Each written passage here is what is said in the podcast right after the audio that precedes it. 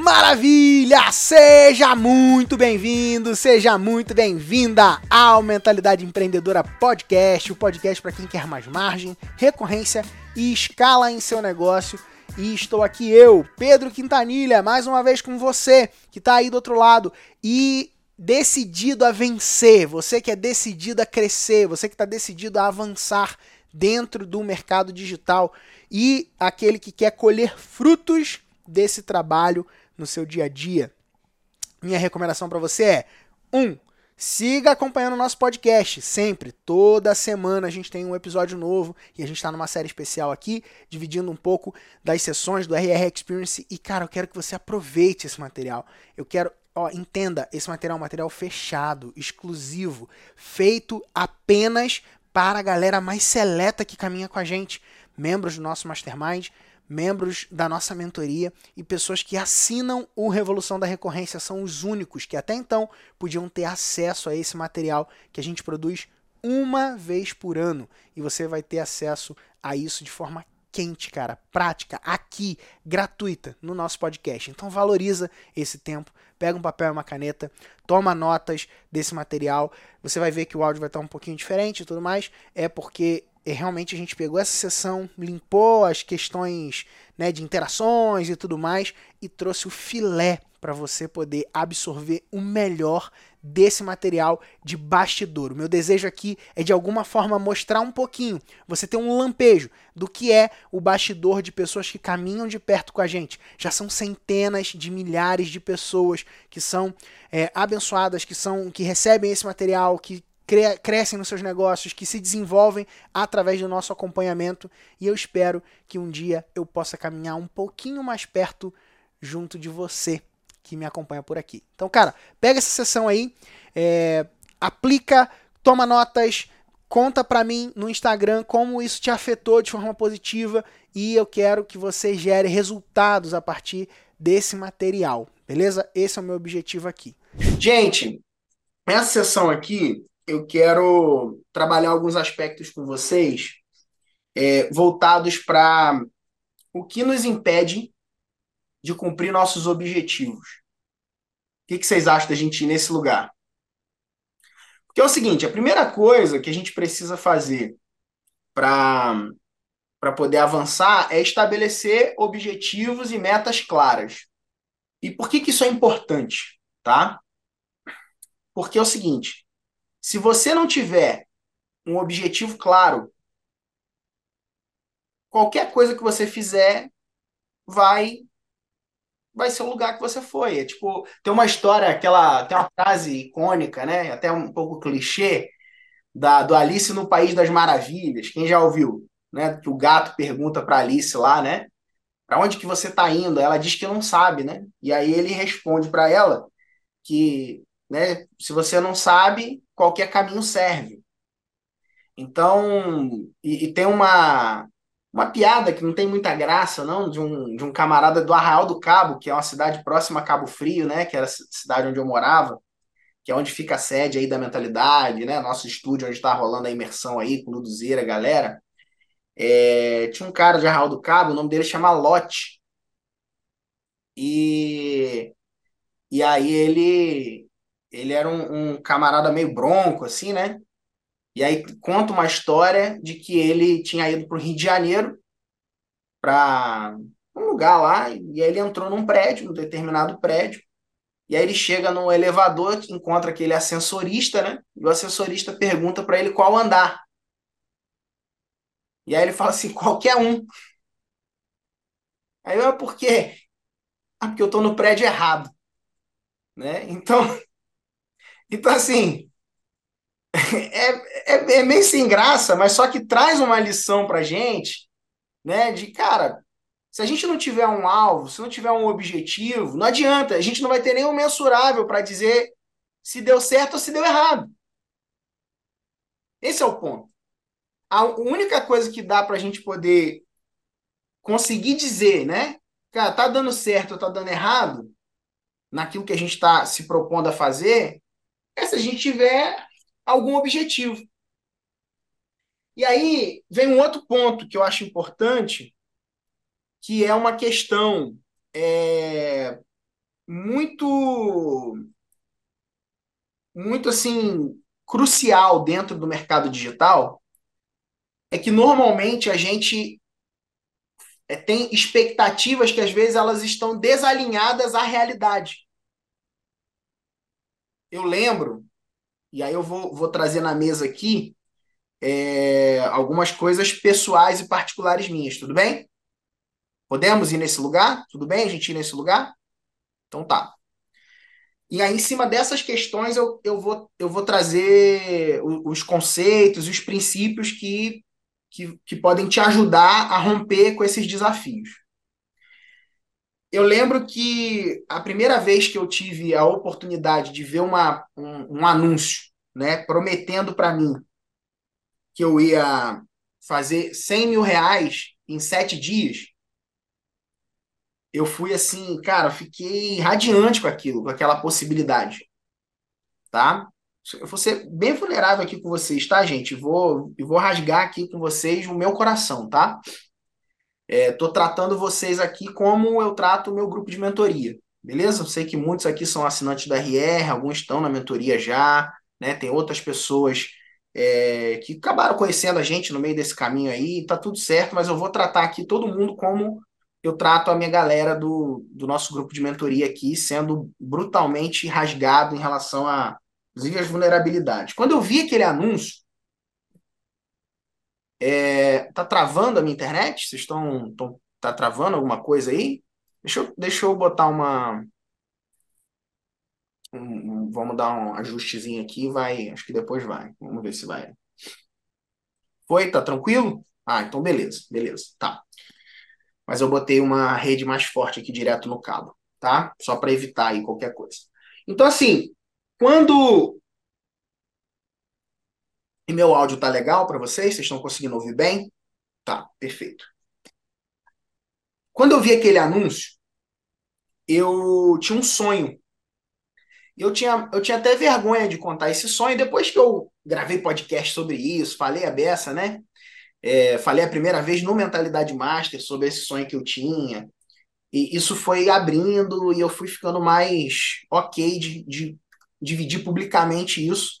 Inclusive, na sala tem uma pessoa que foi uma das pessoas que me ajudou muito aqui nessa sala, Marta Mello aqui, ó. Martinha foi no nosso evento escondida de mim, comprou nosso evento. Martinha foi uma, uma pessoa muito especial, uma pessoa que eu sempre tenho, toda vez que eu tiver a oportunidade de honrar ela, eu quero honrar, porque essa, essa mulher aí me ajudou quando eu era adolescente, cheio de problema, cheio de, de coisa, e ela trabalhava desenvolvimento pessoal com a gente, num ambiente da igreja, onde nem se falava sobre coach, ajustes emocionais, ó, ela me ajudou a entender meu, meu temperamento, tudo isso quando adolescente, sabe? Então, sou muito grato a ela porque eu, e ela nem botava esses nomes, né? Não tinha nem esses nomes técnicos. Ela ia fazendo as dinâmicas com a gente, ajudando a gente se enxergar, trabalhar autoconsciência. Então, assim, eu devo muito a essa mulher aqui, ó, Marta Dias Mello, Martinha. A lasanha dela, inclusive, é maravilhosa, tá, gente? Se tiver a oportunidade um dia, a lasanha dela é sucesso. E, e por que, que eu tô falando isso? Porque o, o sonho da minha vida era ser missionário. Eu queria ser um, um missionário transcultural. O que, que é isso? No meio cristão, você você tem vários caminhos que você pode seguir, assim, né? Dentre esses caminhos, né? Tem um, um caminho de você ir para outros lugares, outros lugares do mundo, para falar de Deus, falar de Jesus. De forma prática, é isso. Né? Pregar em vários lugares. Eu sonhava com isso, sonhava com esse, com esse lugar de pastorear, de cuidar de gente tal. Esse era o meu, esse era o meu sonho de vida. Inclusive, eu ia fazer teologia, acabei não fazendo por um conselho dos meus pais. Mas o fato é que eu tinha visto uma escola nos Estados Unidos que era tipo um seminário assim com, com algumas características que me interessavam muito. Chamava Bethel School of Supernatural Ministry, tá? É BSSM. E, cara, não tinha brasileiro nenhum lá, na época era só gringo. Depois a Bethel explodiu nesse meio cristão, assim, cresceu muito por causa de uma banda que eles tiveram que acabou entrando muito nesse ambiente é, cristão e tudo mais, né? Com, com relevância. E eu tinha um amigão meu, chamado Matheus, e a gente fazia várias paradas doidas junto, assim. A gente ia para uns. Fomos para uma escola uma vez em Palmas, no Tocantins, ficamos uma semana de jejum no monte lá, só na água. Depois 15 dias numa chácara, estudando. Cara, uma doideira assim. E, e o Matheus, a gente viveu várias experiências juntos, assim, e a gente tinha um combinado nosso. Qual que era o nosso combinado? O Matheus namorava a Thaís, eu namorava a Flávia. E aí o nosso combinado era o seguinte, ó, a gente, pô, vai casar e aí vai vender tudo e vai para Bethel. Esse era o nosso, esse era o nosso combinado. E aí, o Matheus ele tinha uma família que tinha um pouquinho mais de condição do que a minha. Minha família tinha muitos problemas financeiros, apesar de serem é, comerciantes, né? Eles viviam uma realidade que era uma realidade de endividamento muito grande e tudo mais. E aí chegou a hora que o Matheus casou, ele casou um, um ano e pouco antes de mim. E aí ele foi e falou: Ó, chegou a hora e tal, vou vender tudo aqui e vou. Ele tinha uma casa e um carro, né? Eu falei, pô, eu, vai chegar a minha hora também. Só que na hora de eu pensar sobre o que, que eu ia vender tudo, eu não tinha nada para vender. Então, pô, como é que você vai vender tudo se você não tem nada, né? Ele foi. E eu fiquei.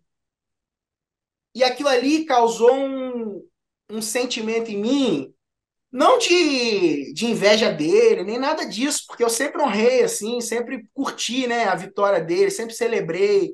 A gente pô, continua muito amigo, né? E ele foi despontando lá. Ele se conectou com um cara que é um cara sinistro, assim, sinistro era no bom sentido, tá, gente? É gíria carioca, tá? Pra coisa boa. Um cara muito maneiro, assim, muito bom de, de de ministração, de música e tal, um cara que tem uma expressão muito grande nesse, nesse meio, chama Jeremy Riddle. Ele ficou três anos lá na Bethel. Aí, bom, participou de várias questões, viajou o mundo, fazendo isso, tocando por vários lugares tal. E eu aqui, trabalhando no. conhecendo o mercado digital e tudo mais. E quando eu vi essa oportunidade, esse anúncio, o valor para ficar um ano na Beto era justamente na época, né? É, dolarizando aí, o real era, e o dólar estava mais baixo, né? Era de 100 mil reais. Então, quando eu vi aquele anúncio, para mim aquele anúncio era uma resposta, entendeu? Cara, eu vou pegar, moleza, né? Vou fazer 100 mil reais, vou botar 100 mil reais no bolso em sete dias, vou pegar esse dinheiro, vou ficar um ano, pelo menos o primeiro ano lá da Bethel tá garantido. Depois eu me viro, vou ver o que faço. Só que aí começaram, comecei, começaram as descobertas, né? E a primeira descoberta minha foi que 100 mil em sete dias não era 100 mil no bolso. Essa foi a primeira descoberta. Não era 100 mil no bolso. E não era só em sete dias. Eu ia precisar, para conseguir fazer aqueles 100 mil em sete dias, de um tempo de estudo, de um tempo de implementação, de um tempo que era muito maior do que esses próprios sete dias, dito sete dias. E ao invés daquilo ali me gerar mais frustração,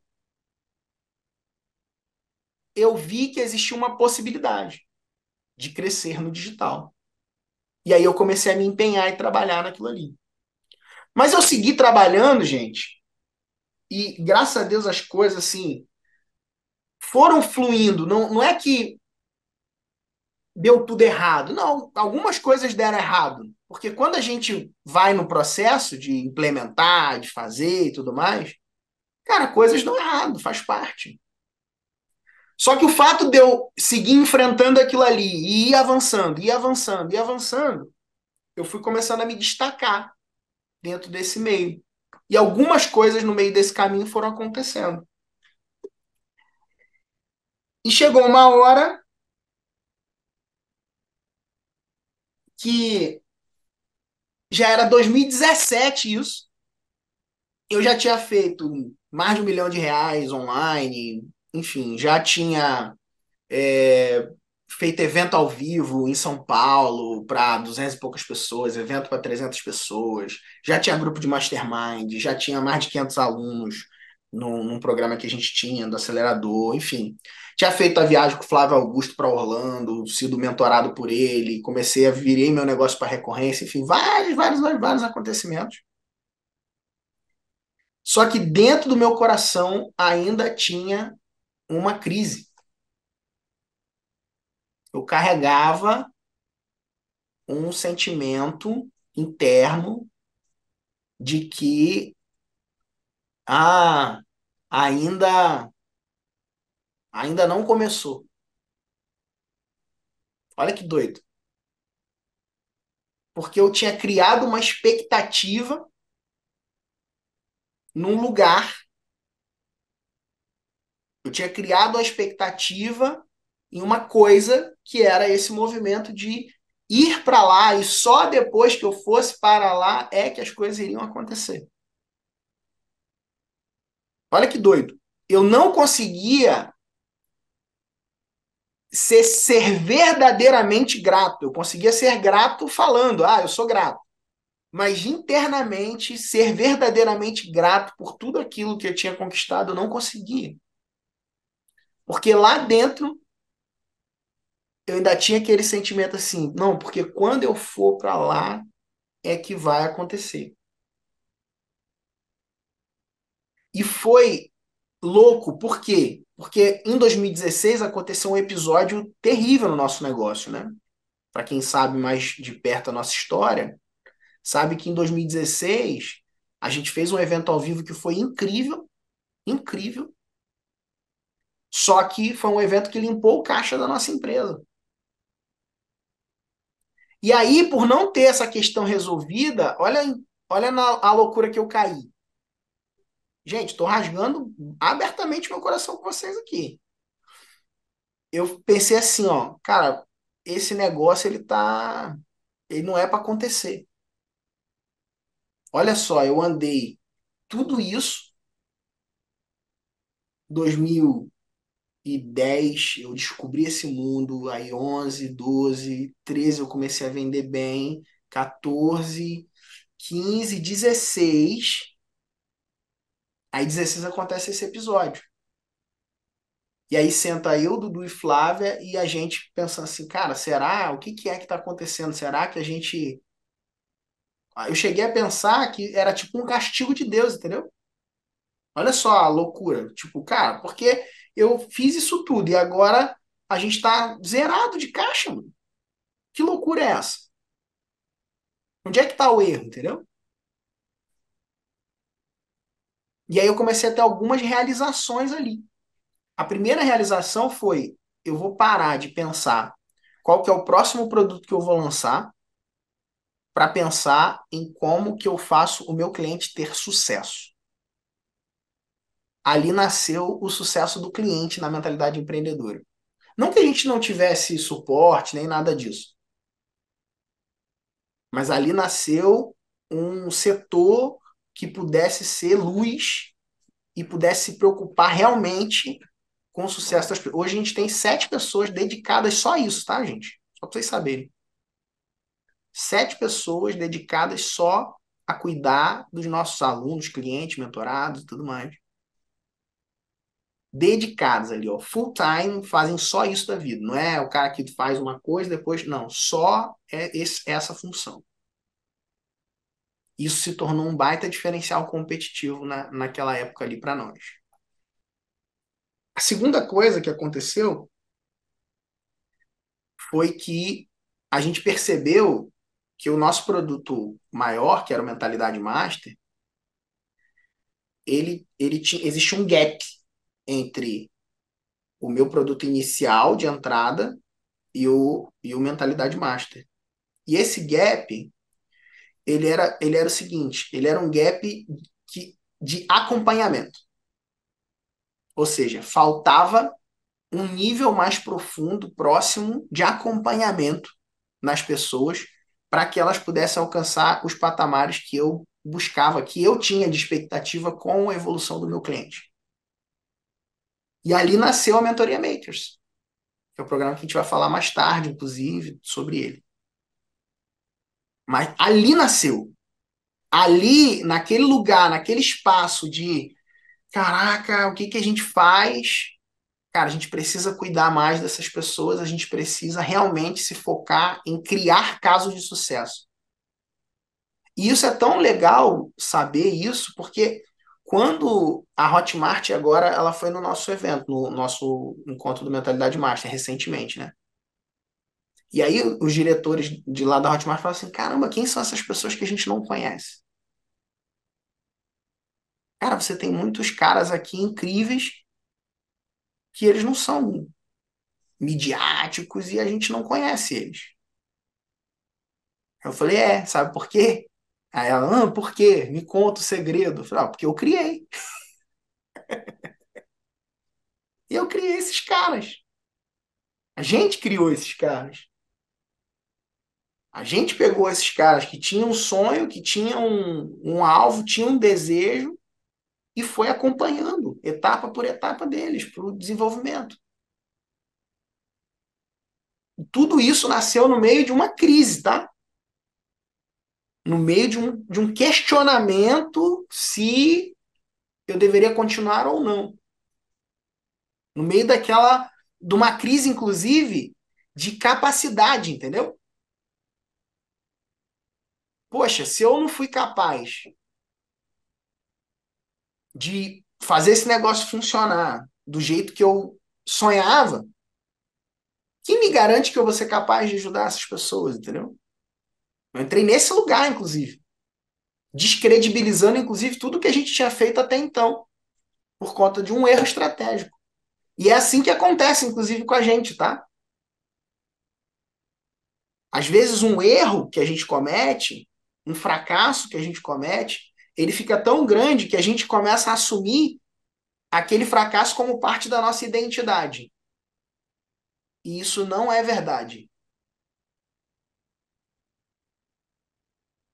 O, Gabriel ele já contou isso aqui uma vez, já contou publicamente, então eu vou, eu vou trazer aqui. O Gabriel, que acabou de sair aqui,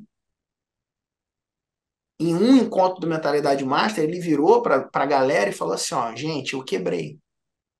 Esse Gabriel que está arrebentando, já dentro do mercado digital, já com experiência, abriu no meio do grupo uma vulnerabilidade que poucos têm coragem. Sabe o que aconteceu? Primeiro, ele foi aplaudido. Ele foi aplaudido, todo mundo bateu palmo para ele. E ele falou que aquilo ali foi um choque, porque quando ele contou para a família dele, os caras tipo, desesperaram, né? O pai chorou e tal, e agora, meu filho e tal. Então, e a segunda coisa que aconteceu foi Cara, a gente está junto para te ajudar a levantar. E aí eu trouxe para ele uma perspectiva que me ajudou, inclusive, na, naquele momento da minha história aí que eu estou contando para vocês, que foi: você não é a sua condição. Se você quiser escrever isso, escreve isso. O fato dele ter quebrado não torna ele um quebrado. Ele está quebrado. Isso é momentâneo, temporário, impossível de mudar. Se a gente entende que a gente não é a nossa condição, isso abre uma porta de possibilidades infinitas de mudança. E eu vou te falar, gente, o que eu já vi de coisas incríveis nesse mercado. Incríveis nesse mercado. É, é assim, pessoas que. Ó, vou dar um exemplo. Uma, ó, uma das coisas, uma das coisas que me faz ter um bom relacionamento com tantas pessoas grandes do mercado é justamente isso. É justamente isso. Quer ver um exemplo? Não sei se vocês já ouviram falar do Surial Portes, é um rapaz que fala de trade. Cresceu muito, muito, muito, muito. Cara, sim, tem um negócio gigante hoje em dia, de múltiplos milhões, mais de 100, 200 milhões, entendeu? Quando esse camarada ele não não tinha nada. E eu já era palestrante do Fire. Eu parei para sentar para conversar com ele. E ele dá esse testemunho. Para mim, eu não fiz nada demais. Nada demais. Qual o problema de sentar com uma pessoa desconhecida e bater um papo com ela e ajudar ela? Para mim, isso é, isso é, é normal. Talvez para você seja também. Mas para ele não foi. Para ele foi um negócio assim. Não sei se vocês lembram, a Lê Nogueira falou assim: ó, conectei com você num, num Fire lá em 2015. Eu estava lá também como palestrante. Parei para ouvir o Alê.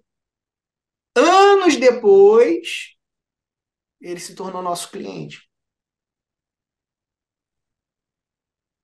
Então, é, essa postura ativa de se conectar com as pessoas, pelas pessoas, gera frutos. Não pedi nada para ele, nem exigi nada dele. Nem me conectei com nenhuma segunda intenção.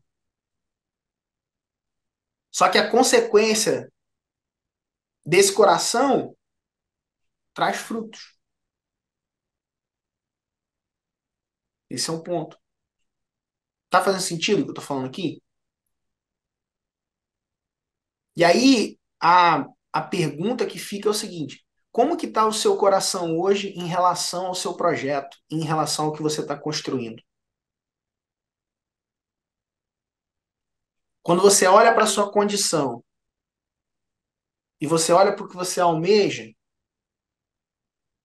o quanto capaz você se sente de conquistar? Porque é o seguinte, gente. Existem três pilares: visão, coragem e competência.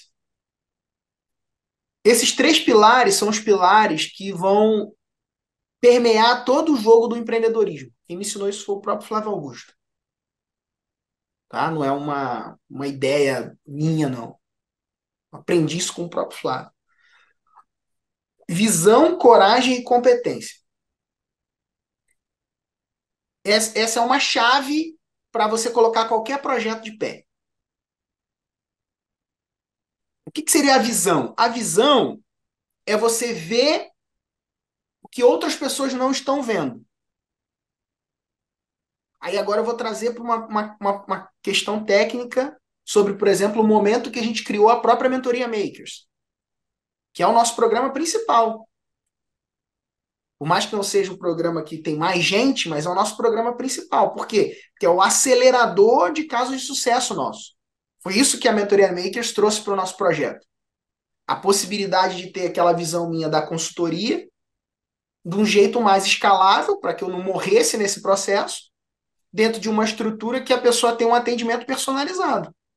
Diferente de qualquer outra coisa que existe no mercado. O que, que fez esse, essa, essa questão ser tão poderosa, esse, esse projeto ser tão poderoso? Foi ter visto isso. Visto isso. Pô, eu estou olhando para os meus clientes, olhando para o meu negócio, aqui trazendo já agora um pouco mais, menos filosófico e mais técnico, tá? Olhando para o meu negócio, eu percebi. Cara, eu tenho pessoas aqui que sonham em, em andar nesse nível maior, mas não tem condição financeira, pô. Era até financeira. Porque olha só, no meu evento lá, eu não tive uma baixa de vendas porque teve uma baixa de pessoas interessadas, não. Eu tive 30 pessoas interessadas nesse programa mais caro. Só que as pessoas elas não tinham acesso, elas não tinham condição de pagar por aquilo. Vocês entendem? Então, existia interesse, mas não existia a condição. Como a gente então cria um ambiente para gerar essa condição? Parando de pensar em, cara, o que, que é o próximo produto? Porque eu poderia chegar lá e falar assim, galera, olha só, Beleza, você não tem, mas ó, compra esse curso aqui de ganhar seguidor no Instagram. Ó, compra esse curso aqui de bombar seu canal do YouTube. Tinha várias coisas que eu podia oferecer que, pela confiança que as pessoas tinham em mim, eu poderia vender. Vocês entendem? Só que a visão que eu tive foi o quê? Foi, cara, eu vou olhar para uma coisa que talvez agora não gere tanto resultado, mas no futuro vai ficar inquestionável. Vai ser inquestionável ao ponto de funcionários meus quererem se tornar mentorados, gente. Gente, o Nicolas e o Jackson foram funcionários meus. Eles vão vir mais tarde aqui falar. Eu fiz questão de chamar eles, porque eu acho muito legal eles poderem contar a visão deles da história. Porque foram. Cara, o Nicolas, eu, eu, eu falo que eu achei eles no lixo, né? Eles. achei remelento, entendeu? Remelento. Era editor de vídeo, Jackson designer. E os caras, depois, eles saíram do nosso negócio para montar o negócio deles e eles falaram assim: ó, cara, eu não quero abrir mão da aliança contigo e pagaram a mentoria. Eles não entraram num, num, de um jeitinho, não, de pagar a mentoria.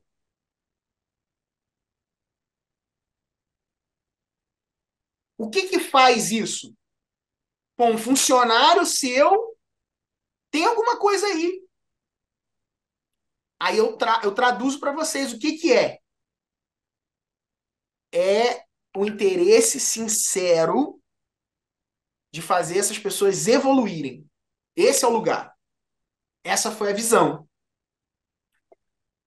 Isso fez esse motor, inclusive, dos nossos programas. Não é o mais lucrativo, porque o mais lucrativo é a consultoria.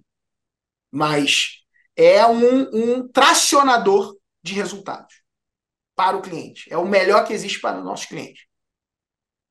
Beleza visão. Depois tem que ter coragem, né? E aí, gente, é onde a, onde a maioria. Eu, eu, eu ouso dizer que a maioria de vocês aqui estão travados na, na coragem, na falta de coragem. Tá? Ouso dizer aqui. Que a maioria de vocês estão enrolados pela falta de coragem. Quando eu falo de falta de coragem, eu tô, eu tô falando assim, não tô te chamando de covarde, nem de. nem te tirando aqui, não. Tô falando que talvez você se importe mais com a opinião dos outros, mais com o que os outros vão pensar, mais com o que os outros vão achar, do que com você realmente ir lá e fazer. Talvez você critique coisas, por exemplo, cara, não quero ser como esses, como aqueles. E esses aqueles são pessoas que você discorda da postura, da ética, da forma que fala. E eu falo isso com vocês com muito temor, porque é, isso é uma coisa que passa também na minha cabeça eu tenho muito. Por que, que eu tenho cuidado para falar sobre essas minhas questões relacionadas à fé e tudo mais? Eu tenho esse cuidado. Eu falo da minha fé hoje muito mais abertamente, muito mais assim, tranquilo. Mas eu, eu, eu, eu tenho zelo por isso. Por quê? Porque na minha cabeça eu vejo pessoas muitas vezes usando a fé simplesmente como uma ferramenta chula de marketing, entendeu? E eu discordo disso. Eu não quero ser colocado nesse balaio. Porque para mim, a minha fé é algo que é um valor forte e puro. Eu quero manter puro esse lugar, esse espaço.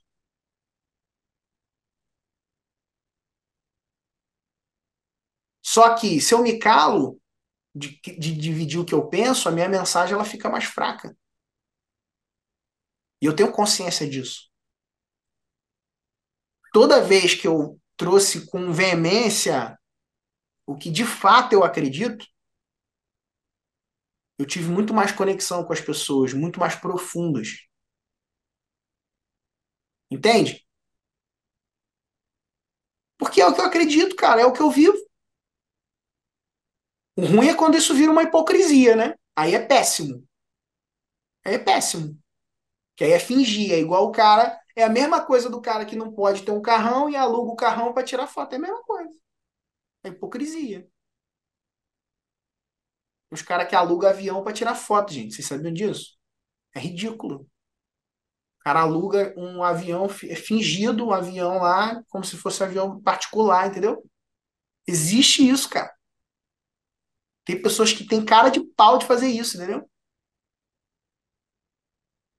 Eu acho ridículo.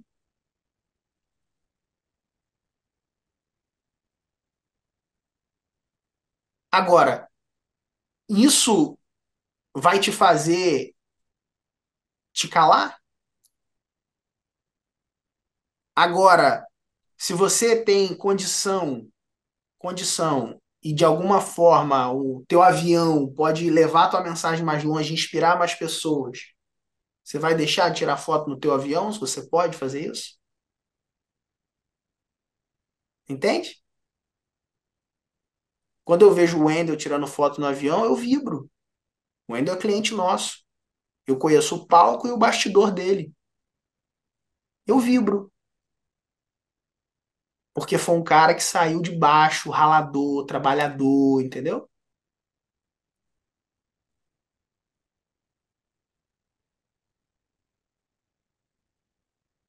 Então o problema não é o avião. O problema é o coração. E mais ainda, o problema é uma preocupação excessiva com o que as pessoas vão dizer, pensar ou achar. E isso mata a sua coragem de ser mais ousado e colocar a tua mensagem realmente para fora do jeito que você pensa.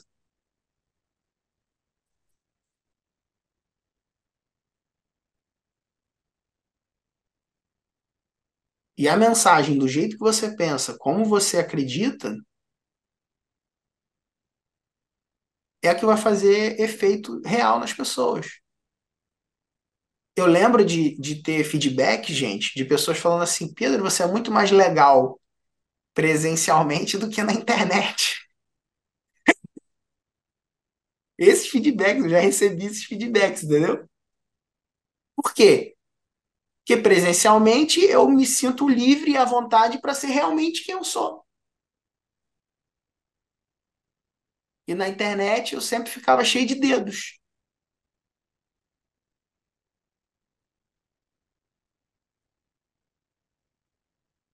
Foi eu começar a mudar isso, mais resultados surgiram.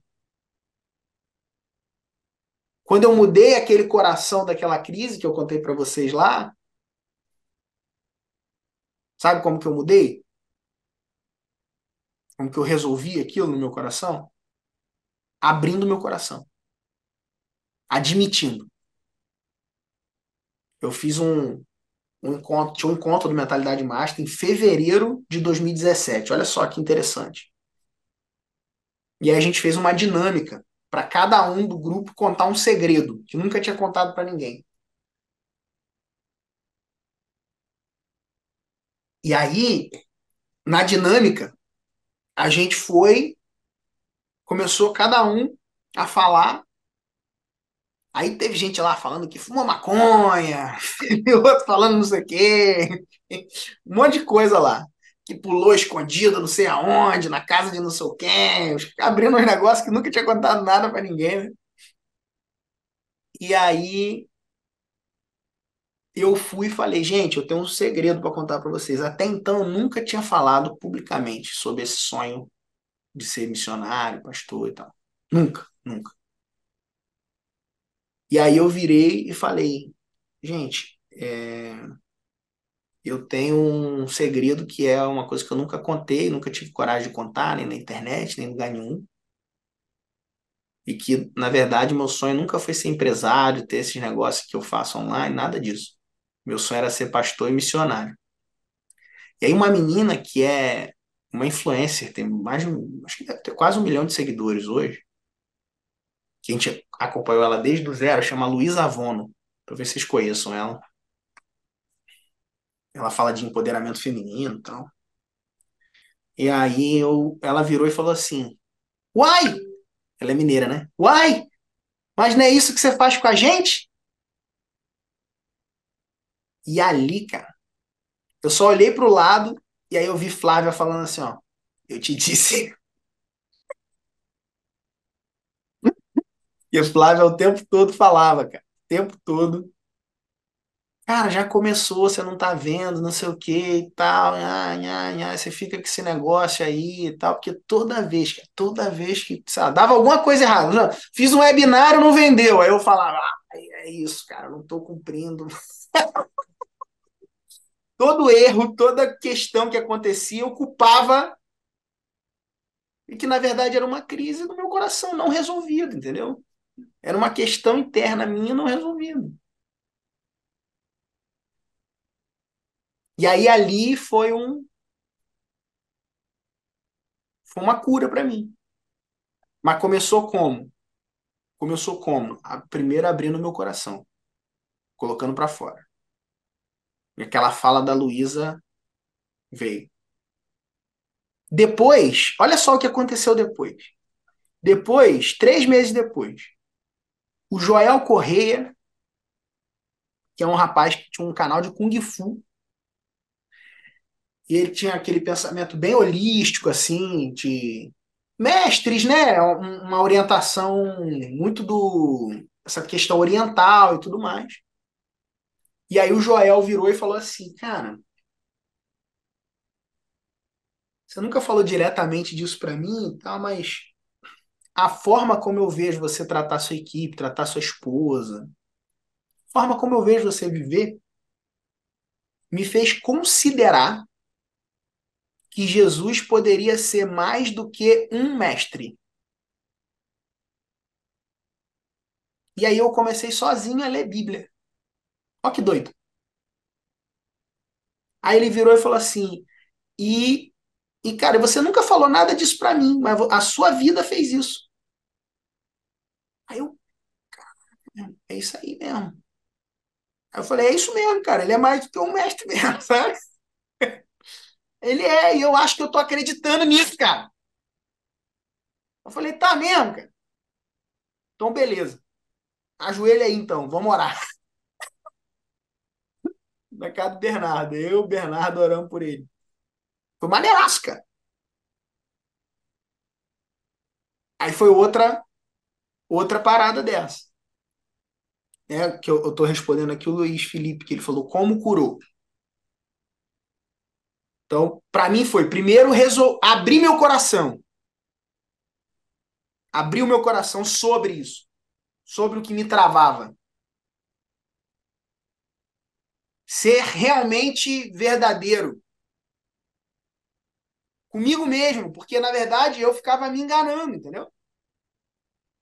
Ficava me enganando. No fundo, no fundo, eu queria uma coisa e vivia outra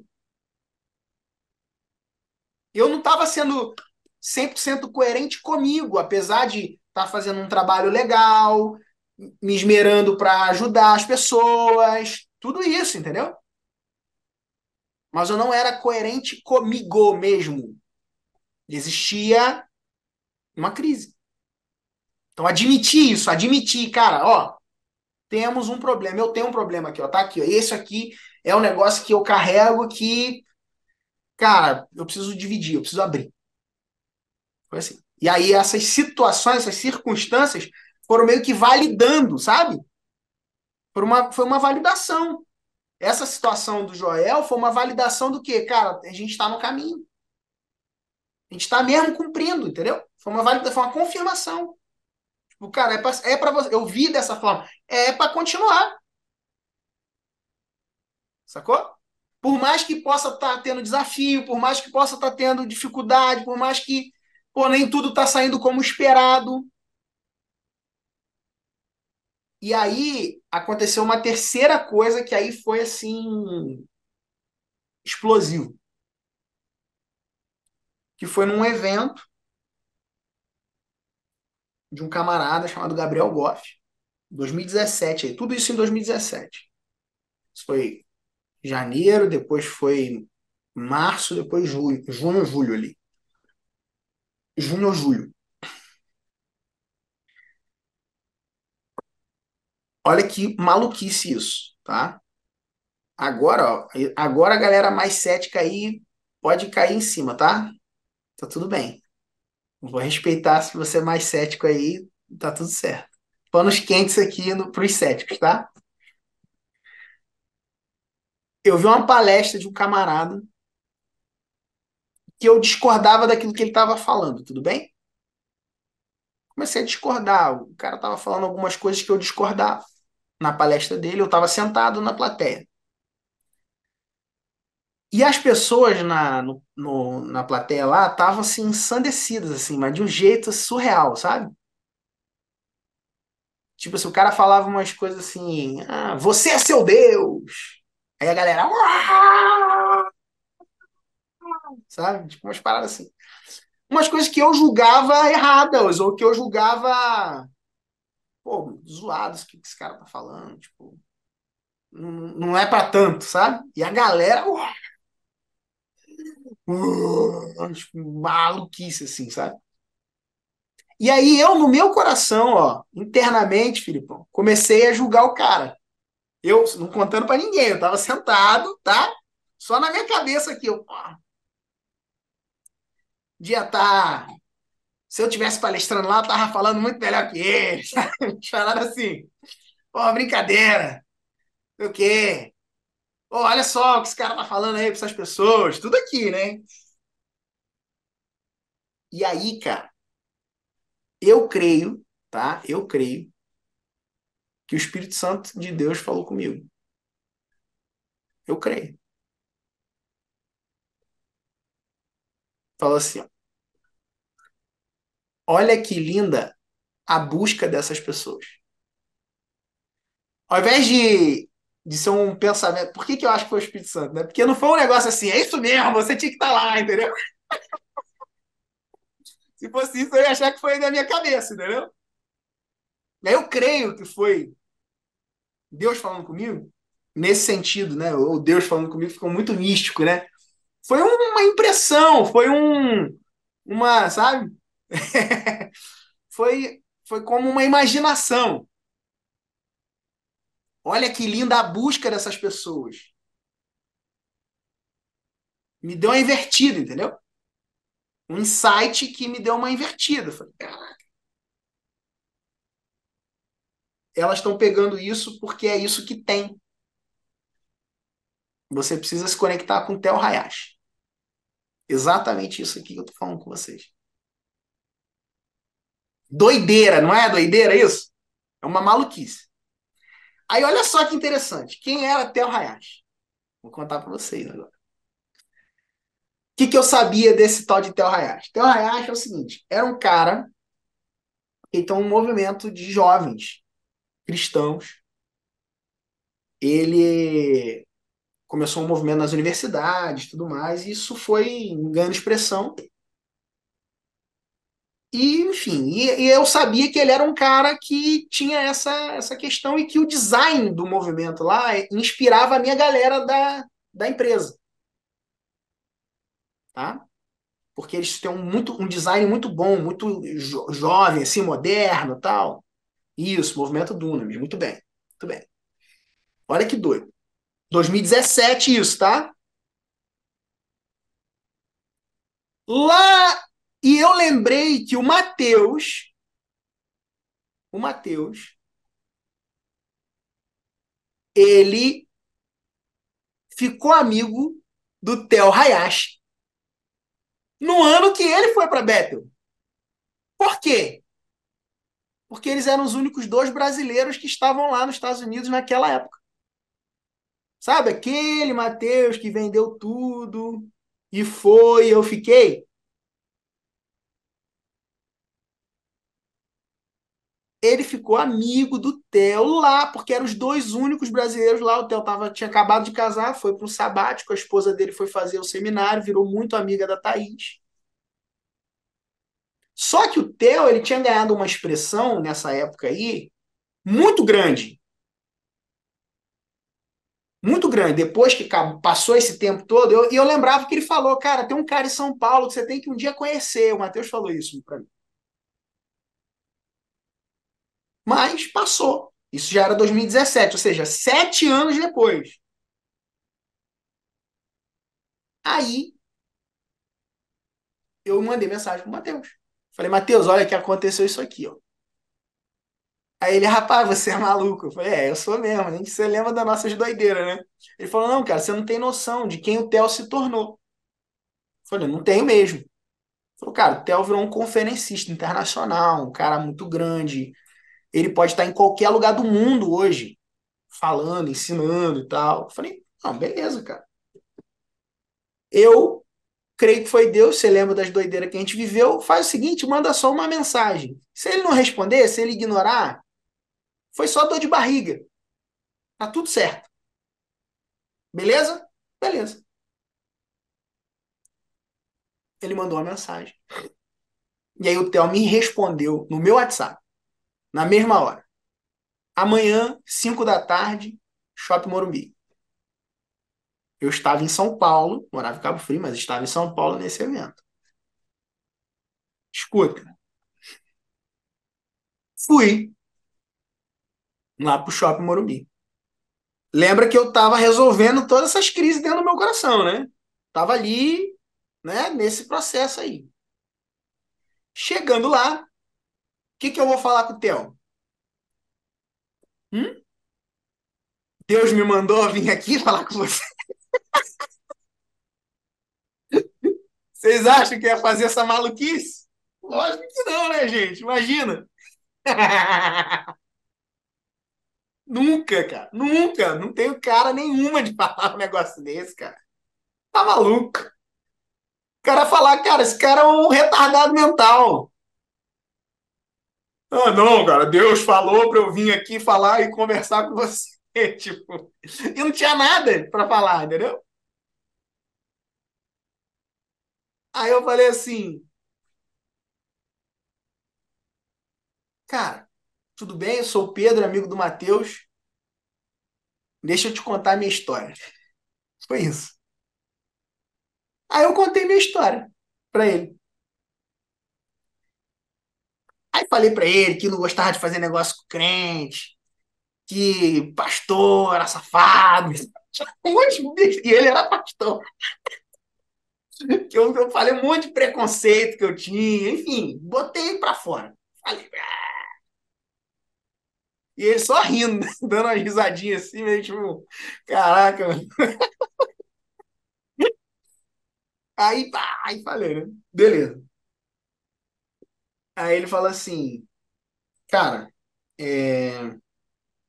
legal, você tem um Kingdom Business. Essa foi a frase que ele falou. Legal, não fazia ideia do que isso significava. Ele explicou rapidamente, eu depois eu fui pesquisar. O que, que, que, que seria esse negócio de Kingdom Business, né?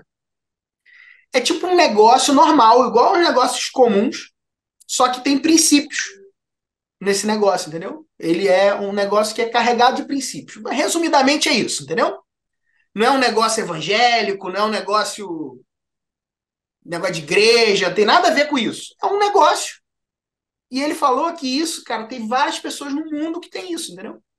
Que, que são pessoas que creem em Deus, que têm, têm a sua fé e que de alguma forma manifestam essa fé através de bons produtos e serviços, de forma bem, bem superficial aqui, tá? Ou seja, é, e aí deu vários exemplos, assim, tem várias empresas que a gente nem sabe que são empresas gigantes mas que tem princípio, tipo assim, a Gerdau, tá ligado? Tipo, umas coisas assim, empresas normais, mas que o pano de fundo, o bastidor dessa empresa, empresas multimilionárias, empresas listadas em bolsa, são é, é, isso, são coisas diferentes, tá? Business as a mission é uma coisa, Kingdom Business é outra coisa, são, são coisas distintas. Business as a mission é tipo assim, é um negócio que leva, tipo, ah, o cara que faz tráfico de Bíblia, tá ligado? Tipo, o cara que monta um café num lugar muçulmano e aí lá ele usa esse café como uma plataforma para poder pregar no mundo muçulmano que não pode chegar o evangelho lá.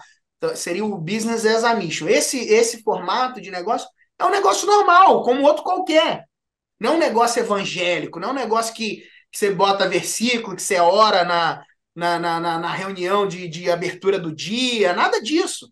Não, não precisa de oração, dessas coisas, entendeu? Não precisa envolver esse lugar, essa questão da religião. Por exemplo, eu tenho pessoas no meu time que são candoblecistas.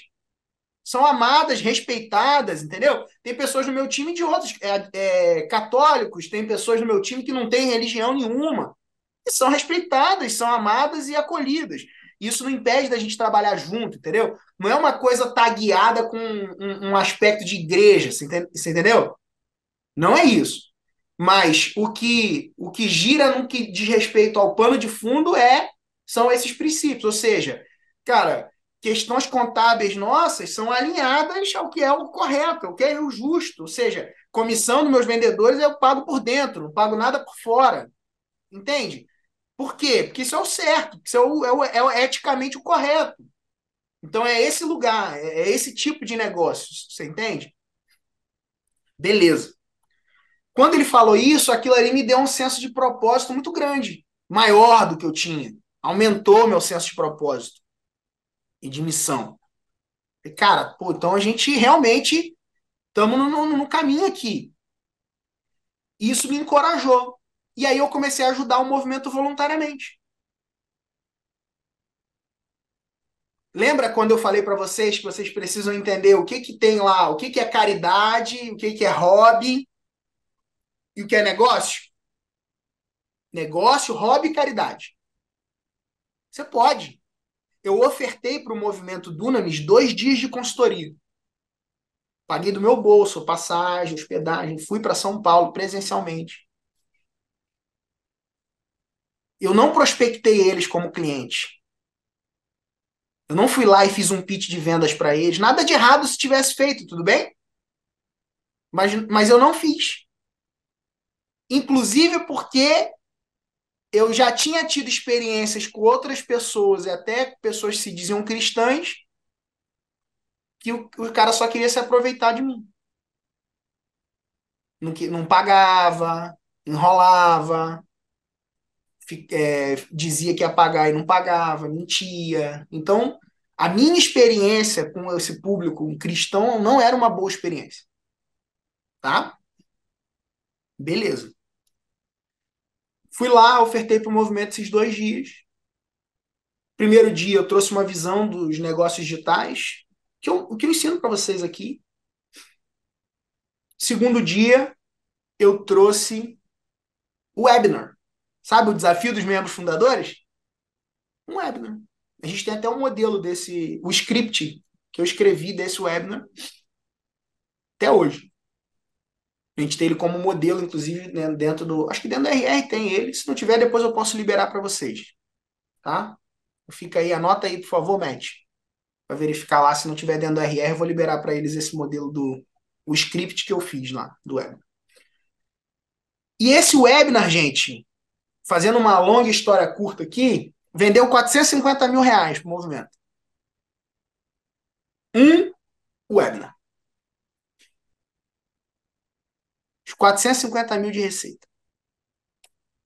A história foi assim: uma menina que trabalhava lá me ligou perguntando é, o que, que ela poderia fazer para poder trazer mais alunos para a escola. Eu falei: uma ação. Uma ação. Não, como assim uma ação? É, uma ação. É, não, você não entendeu. A gente está querendo botar 300 alunos. Eu falei, ó, exatamente. 300 alunos, uma ação a gente. Não, 150 alunos, desculpe. 150 alunos. Aí, ó, uma ação a gente bota 150. Ela, não, cara, a gente está um ano e pouco aqui, quase dois anos, e a gente tem 190. Como é que você em uma ação vai fazer 150, entendeu? Isso que espantou ela. Então, então tô indo aí. Aí foi isso, foi o que me fez ir lá e ofertar essa, essas dois dias de consultoria. Aí eu fui lá, fiz isso. Aí a gente rodou. Captamos em uma semana 6 mil leads, 6 mil contatos. Esse é o número, tá? Vocês saberem a estatística? 6 mil contatos capturados. 3 mil pessoas é, presentes na, na live. 300 alunos. 10% de conversão na, na risca ali. Né? A gente fala dos, das quebras, né? O, o bom foi que eles tiveram uma alta taxa de participação. Tiveram 50% de participação. O ticket era 12 de 199, se eu não me engano. É só botar 450 mil por 300 que a gente vai chegar no, no ticket médio. Da, é isso aí, 1.500 reais. 12 de 149. Tá? E para um, um mercado cristão, para um público cristão, era, era surreal, era o maior ticket que existia tal. Esses, é, porque era uma escola de, de ensino de Bíblia, né? Esse era o negócio. Ensino Bíblia, tal, caráter, princípios, valores, enfim. E aí aconteceu, Filipão, mais uma cura. Olha só que interessante. Resultado cura, tá, gente? Vendas curam. o o Theo virou para mim e ele falou assim: Cara, é, faz qualquer proposta para nós que a gente quer. Primeiro, a gente quer honrar o seu trabalho. A gente não quer que você faça nada de graça para nós. A gente quer honrar o seu trabalho. Faz qualquer proposta para nós que ela está aceita, porque eu sei que a proposta que você fizer vai ser justa. E ali eu vi, cara, que existia pessoas nesse ambiente de caráter, entendeu? E aí eu olhei, conheci o movimento por dentro, pô, as coisas são auditadas. O cara de finanças do movimento é um cara que é VP do, foi VP do Citibank.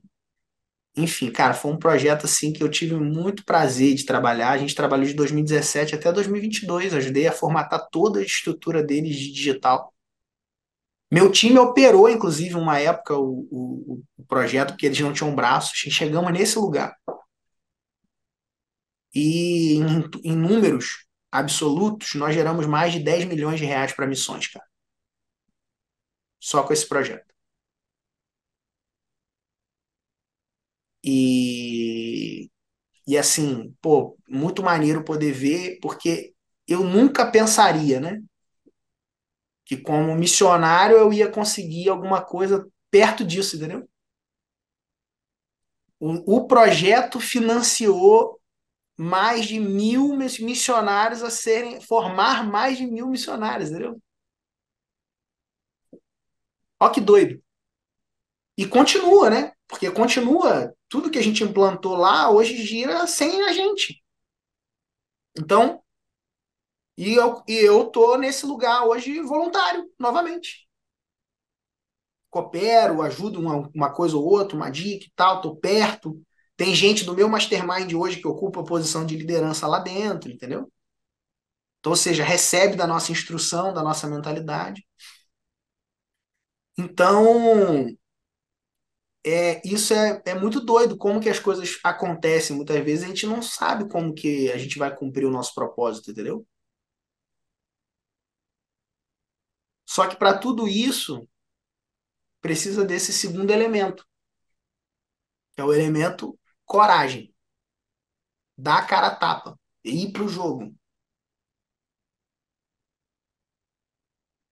Ir para cima. Errar.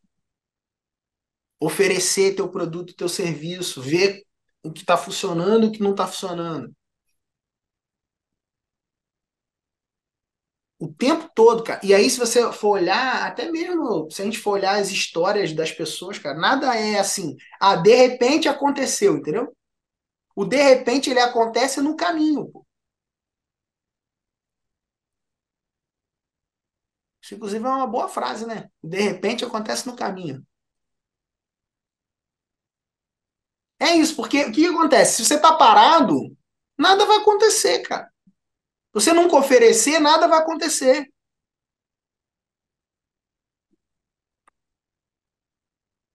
Já fiz evento para uma pessoa. Eu já fiz um evento tipo esse aqui para uma pessoa só, que só uma pessoa comprou, cara. Você acredita? Mas para quê? Para cumprir nosso compromisso. O princípio, entendeu? E aquilo ali gerou um monte de fruto. Aquela pessoa depois indicou a gente para outro, depois. Então assim, a gente não consegue dimensionar. E aí tem uma história que, cara, me marca muito e quando toda vez que eu penso assim, pô, cara, isso aqui foi aquém do que eu poderia. Eu lembro dessa história. Que é a história um cara que eu até esqueci o nome dele, ninguém lembra o nome dele, que é o do cara que pregou pro Billy Graham. Sabe quem, quem sabe quem é Billy Graham aqui? Melhor, quem, quem não sabe quem é o Billy Graham. Não sabe. Billy Graham foi um dos maiores evangelistas do mundo. Ele foi considerado o americano modelo, o, o, o, o homem americano modelo durante anos. Tinha um, coisa de um mérito, assim, sabe? Em termos de honra, de princípios, de caráter. Ele era visto como aquele americano modelo. Ele foi, foi considerado esse cara. E ele era um, um orador, um pregador. Evangelista que fala. Pregou para mais de um milhão de pessoas. E aí tem uma história que é muito interessante, que é a história do cara que pregou para ele. Que era um, um, camarada itinerante que pregava em várias comunidades assim. E, no, e ele tinha um diário, ele mantinha um diário vivo. Então todo culto que ele fazia, isso é interessante porque isso é coisa de evangelista. O meu avô, ele fazia isso. Meu avô, pai da minha mãe, ele era um cara que pregava assim, e ele contava as conversões que tinham tido no culto. Ah, 49 pessoas se converteram no culto hoje, tá? Não tinha isso. E esse cara ele fazia isso, ele mantinha um log ali das, das conversões num diário. E aí conta essa história que um belo dia esse cara vai lá, ele prega e ninguém atende o apelo. Na verdade, ninguém não, só um jovem. E aí ele escreve: Ó, hoje esse dia não foi um dia muito bom, não sei o quê, tarará, tarará, tarará, porque apenas um jovem atendeu ao apelo, não sei o quê, não sei o quê, o nome dele, Billy Graham.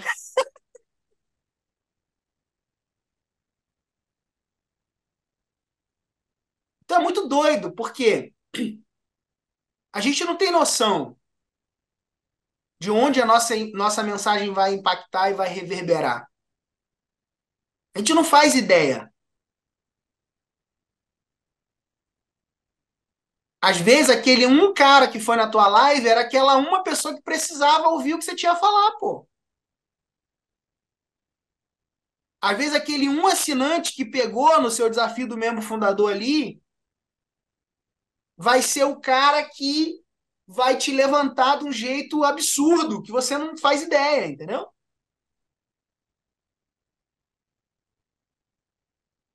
Se a gente não tiver capacidade de olhar dessa forma, a gente vai ter dificuldade de crescer e de alcançar milhares e milhares de pessoas.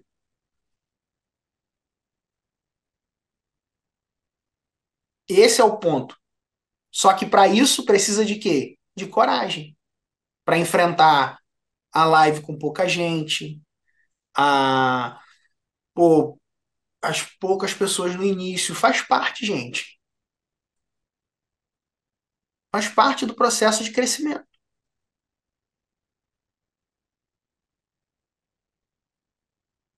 E quanto mais rápido você lidar com isso, mais rápido você avança.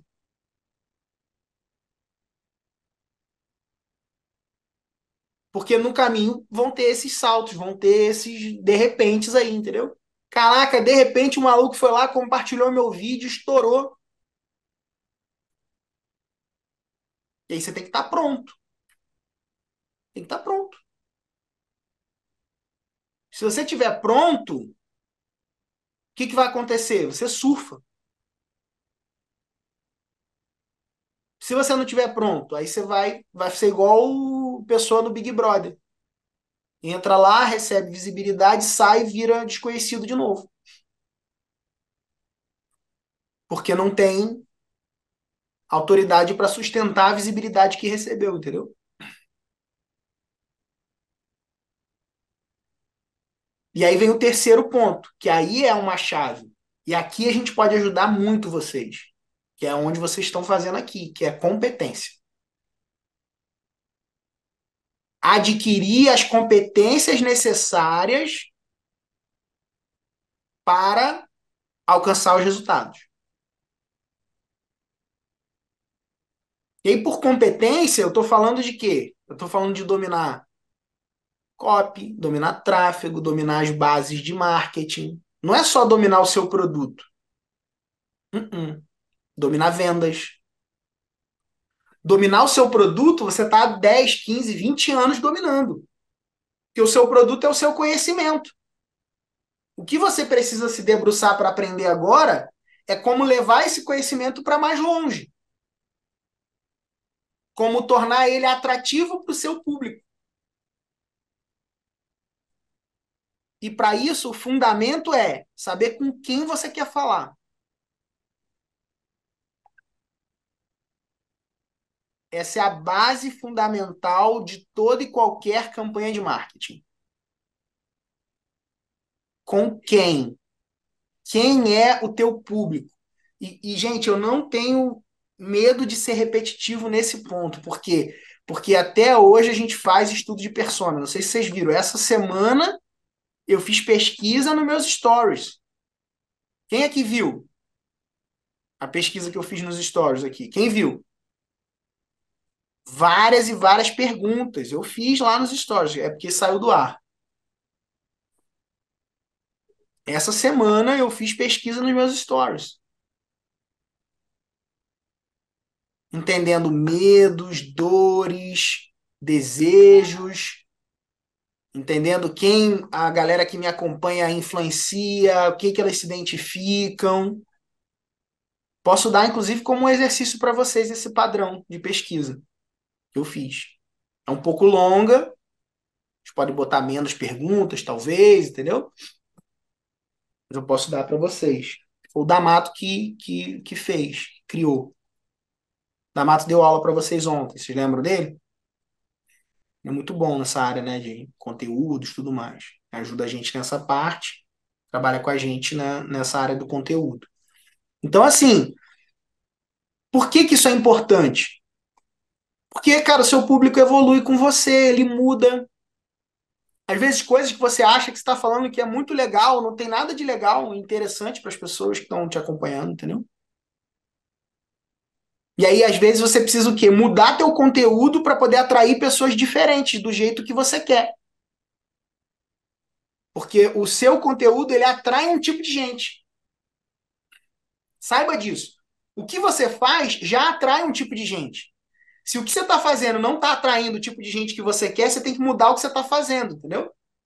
Você tem que mudar a, a, a, a narrativa, você tem que mudar o conteúdo em si a forma, muitas vezes, as palavras.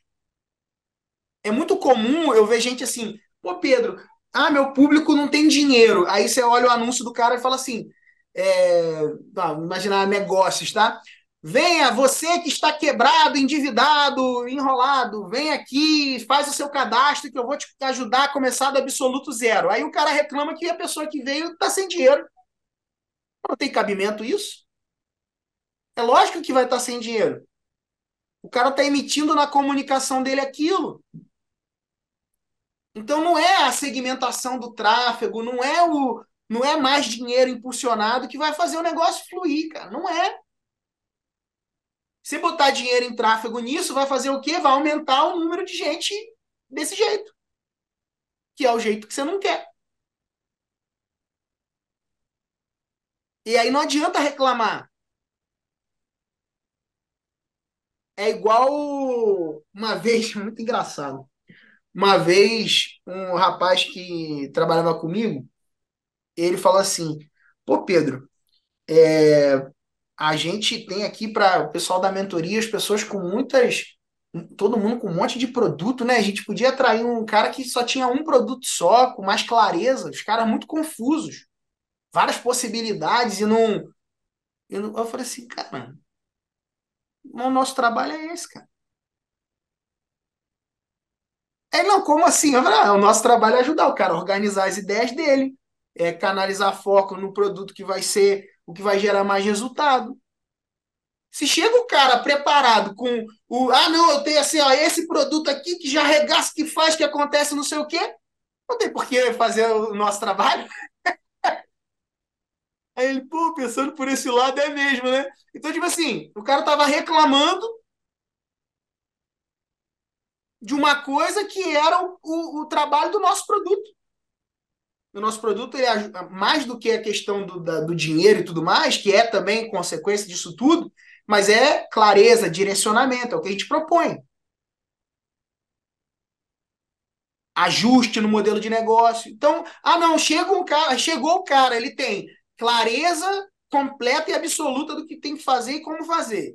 Ele tem um produto que já vende pra caramba, que tá assim, tá assado, tá colar. Ele tem é, dinheiro suficiente para poder investir milhões em anúncios. Cara, ele não precisa de mim. Ele não vai precisar do meu trabalho. Aí eu ajudei esse cara a se alinhar em relação a isso. Eu falei, cara, você quer esse cara, a gente vai ter que criar um outro projeto. Porque o projeto que a gente tem é para tratar das pessoas que estão nesse espaço. E querem aceleração.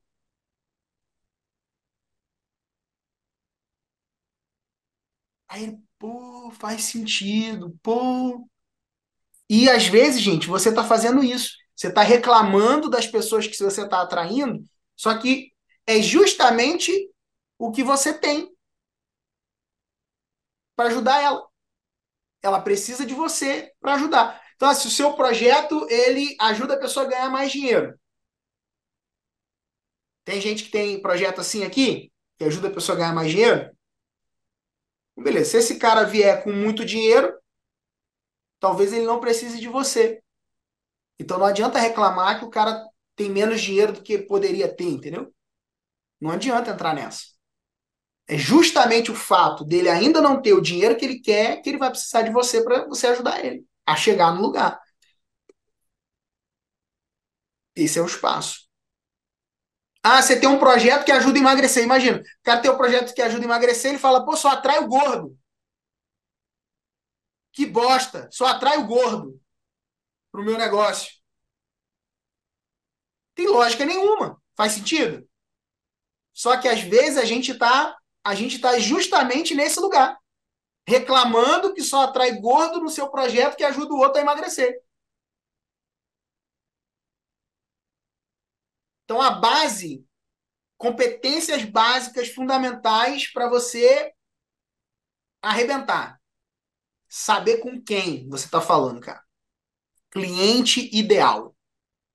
Se você pudesse descrever o seu cliente ideal em uma frase, isso é um exercício, tá? Qual frase descreveria? Uma frase. Muito bom, Felipe. O problema é a solução, exatamente. Exatamente.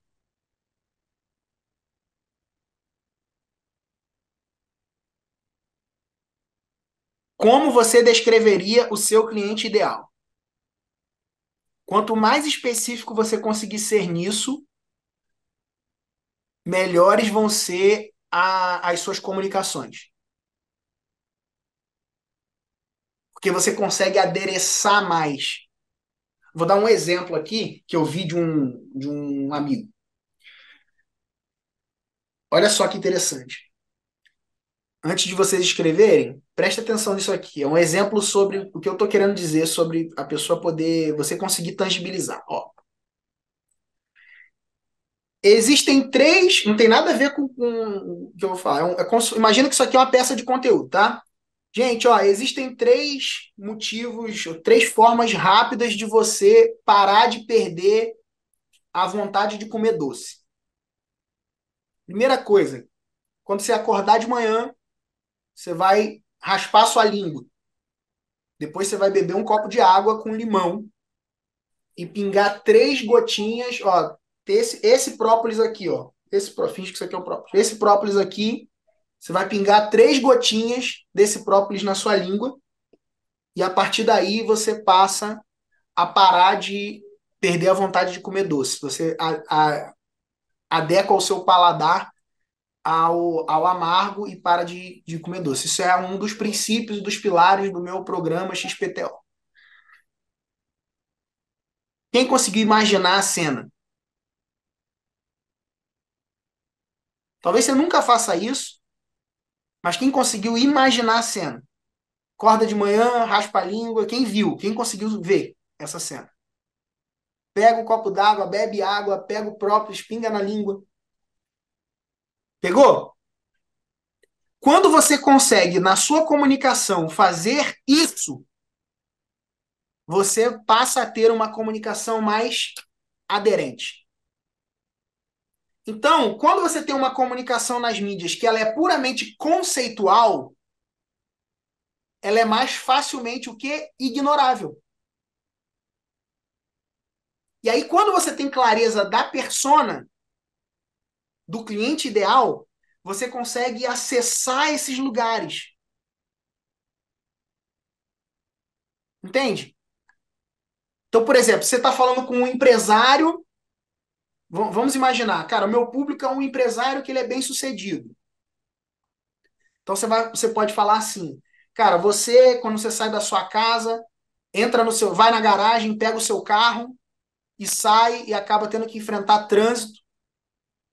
Ou seja, você está conduzindo ele aonde? Dentro de uma rotina de um empresário. Normalmente, né? Ó, normalmente, o um empresário bem sucedido ele tem um carro próprio, normalmente. Né? Então, você consegue ir indo para esses lugares. Ah, cara, você que enfrenta quatro horas de trânsito para ir para o trabalho e, pô, tem que pegar condução, ônibus lotado. Você está falando com quem? Você está falando com um empresário bem-sucedido? Não, não está falando. Você entendeu? E aqui não é juízo de valor, mas o fato é, você não está falando isso não vai colar na cabeça do empresário. Se você quiser falar com o empresário, esse tipo de comunicação não tem aderência. Ele vai falar: pô, graças a Deus, há muitos anos eu já peguei condução, mas hoje em dia eu não passo por isso. Então, se você quiser entrar nesse lugar, você tem que falar, você pode entrar até falando. Cara, lembra quando você tinha que pegar condução, tarará, tarará, tarará, como era lá atrás? Pegou? Onde está o nosso erro, muitas vezes, na comunicação? Essa falta de clareza de quem é o nosso cliente. E aí a gente não consegue acessar esse espaço das coisas do dia a dia dele. E aí faz a nossa comunicação não ser tão aderente quanto poderia. Porque ela fica vaga e conceitual. Isso está relacionado ao quê? No nosso tópico aqui, competência. É um trabalho, é um exercício. Isso muda, lógico que muda as conversões, muda muito. Muda muito, porque quanto mais mais próximo do perfil do seu cliente ideal você conseguir trabalhar, maior vai ser a sua taxa de conversão. Porque o seu produto, ele é o quê? Ele é um desenho de solução para um problema do seu cliente. Ou vocês acham que é por acaso quando eu falo assim, gente, o nosso programa ele é pensado para quem não tem tempo e tem pouco tempo. Eu tenho consciência do meu cliente ideal e eu sei, por exemplo, ó, quem aqui o projeto digital não é ainda a principal fonte de renda? Olha lá. Tá aí, cara. Isso tem um impacto absurdo. Por quê? Que eu sei que você tem que cumprir uma agenda, né? Infelizmente, beleza, mas você tem uma agenda pessoal que cumprir. E eu considero isso. Esse é o ponto. Eu entendo que o meu cliente ideal, ele tem isso. Por isso que a gente faz o quê? Lá no RR a gente fala, cara, assiste a metodologia primeiro, não foca nas aulas é, das aulas ao vivo lá, todas que tem gravado, nem entra naquilo lá agora. Por quê? Porque, cara, você vai perder seu tempo, é muita coisa lá. Vai para a metodologia, direto ao ponto. Lembram disso? Na instrução? Gente, módulo 0, 1, 2 e 3. Pronto. É isso. Rápido. Faz o mais rápido que você puder. Bota os exercícios na mesa. Cara, deu ruim. Depois do almoço tem o quê? Tem um destrava. Fecha a sua agenda ali, ó, duas e meia. O que, que eu boto de tarde? Porque eu sei que vocês movem a agenda de vocês. São profissionais liberais em sua maioria. Não tem que cumprir um protocolo numa CLT. Se fosse tudo CLT, o que, que eu botaria? Talvez o destrava fosse no horário do almoço. Você entendeu? Mas como existe essa flexibilidade de agenda por parte do meu cliente, o nosso destrava acontece quando? No horário da tarde ali, que a pessoa pega, separa meia horinha e vai. Tudo isso é pensado. O que, que te moveu o horário nosso da, da aula de recorrência, que era 5 para as 7? Justamente porque o horário das 5 é o horário de pegar filho na escola. E muitos nossos, dos nossos clientes têm filhos. Quem aqui pega filho na escola, mais ou menos por volta desse horário? Tem alguém aqui na sala? Olha lá. Eu entendo o meu cliente. Então, eu ajusto a minha entrega, o meu produto, os meus programas, de modo que ele acomode na agenda do meu cliente.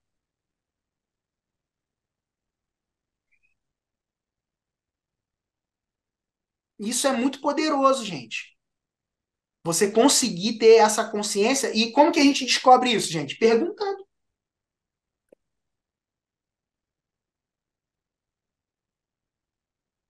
Sabe qual é a pergunta que a gente faz? Essa é uma pergunta chave. Escreve ela aí. Me descreva um dia normal na sua vida.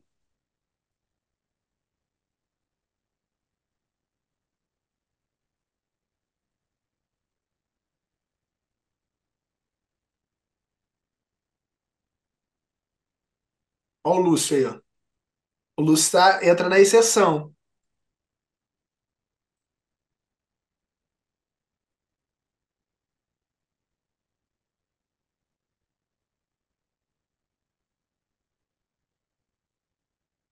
Me descreva um dia ideal na sua rotina. Um dia real, um dia normal, desculpe. Um dia normal na sua rotina.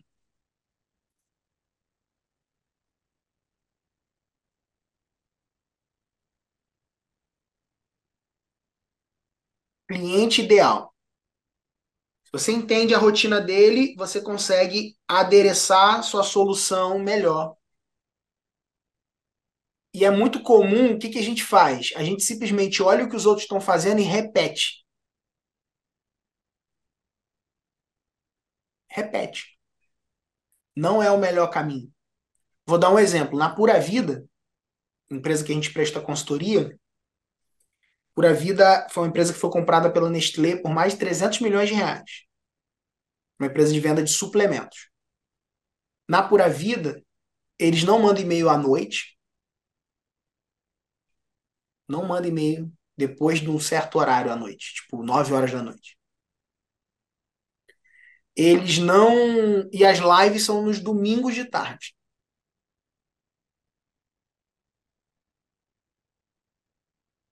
Conta do público.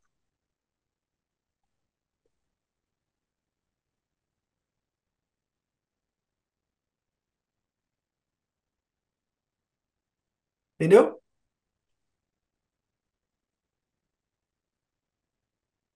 Adequa. Caramba, mas domingo e tal. Webinário, eles fazem webinário no domingo. O dia do webinário deles é domingo. Por causa do público.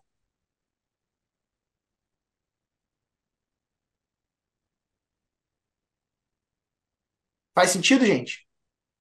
adequar a sua entrega ao seu público, está relacionado a onde? Adquirir competência, o terceiro passo do nosso, nosso caminho aqui.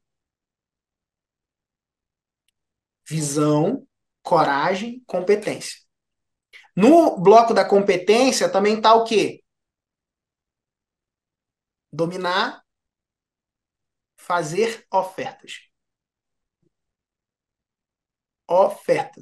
Você precisa aprender a fazer uma boa oferta do seu produto, do seu serviço.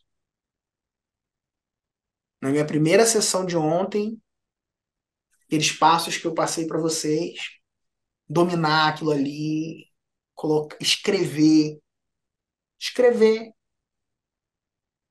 a oferta do seu produto. Como funciona o seu programa? Escreve detalhadamente. É, aquele, relembrando aqueles cinco passos, né? Chamar a atenção, criar conexão, agitar o problema, apresentar a solução e chamar para ação. E aí a chamada para ação desdobra em ancoragem, é fazer o seu produto ter uma percepção de valor mais cara, que pode ser comparando com o mercado, comparando com outros, ou comparando com algo seu mais caro, ou comparando com alguma coisa do mercado que tem uma solução pior do que a sua. Ancoragem. Bônus, ou seja, o que, que você pode agregar a mais que vai gerar ainda mais resultado para as pessoas, que não está necessariamente dentro do programa. Bônus não é tirar uma coisa do programa e botar para o lado de fora, não. É você ter algo que você possa agregar ao programa, mas que não está, que não é obrigatório dentro do programa. Isso é, isso é a chave do bônus. O bônus ele não pode ser um peso. Ele tem que ser um a mais, positivo. Bônus, preço. Sem medo.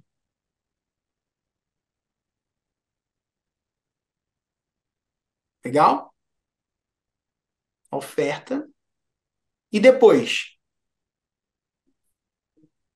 trazer as pessoas para essa oferta. Essas são as, esses são os três fundamentos. As competências que vocês precisam desenvolver. Que é o que a gente desenvolve na nossa mentoria com a galera. É isso, é o desenvolvimento dessas competências. Quanto mais firme você souber com quem você fala, quanto mais clara for a sua oferta, e quanto mais é, pessoas você conseguir trazer que estão alinhadas a isso, sucesso. Todo projeto digital de sucesso ele vai passar por esses, esses passos aqui que eu estou dividindo com vocês. E aí a partir daí se multiplicam N formas e campanhas. O webinário, ele é passar por isso.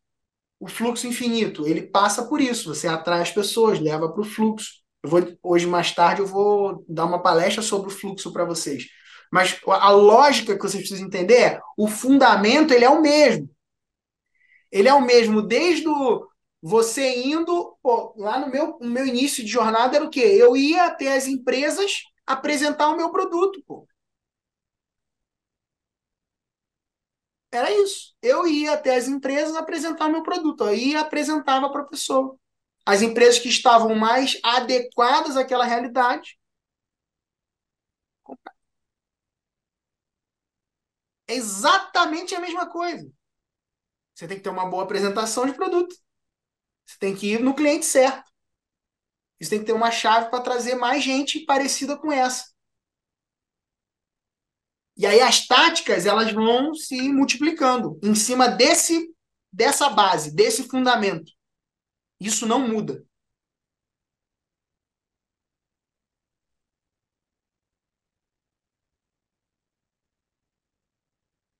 que, que você ainda não consegue fazer isso em escala?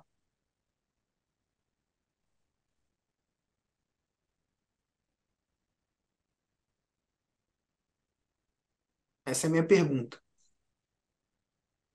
Hum? Por quê?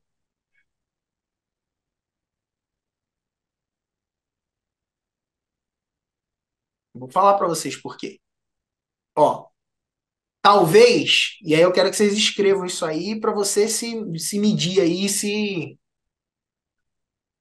abrir teu coração aqui.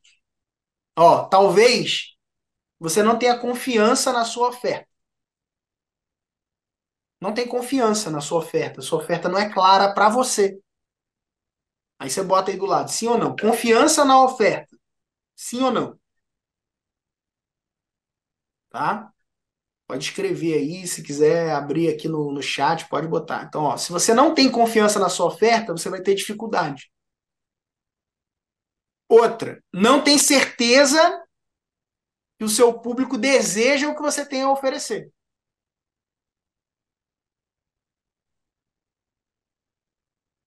Cara, não sei se meu público vai querer. Isso, isso é um impeditivo para o teu crescimento em escala. Então, vamos lidar aqui, gente. Eu quero lidar aqui com a raiz do problema, tá? Porque, gente, a parte técnica, tática, essas coisas, isso é mole de resolver. Isso aí, num planejamento nosso individual da mentoria, a gente mata assim, ó. Uma hora de reunião a gente mata.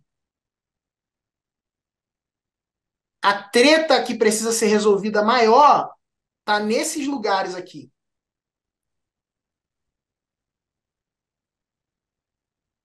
Falta de diferenciação na sua oferta em relação a outros.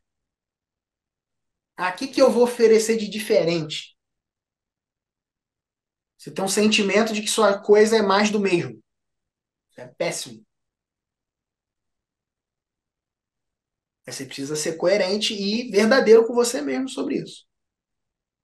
Ah, a Sabrina falou: uma hora com o Pedro, a cabeça vai, vai para o lugar na hora. Boa.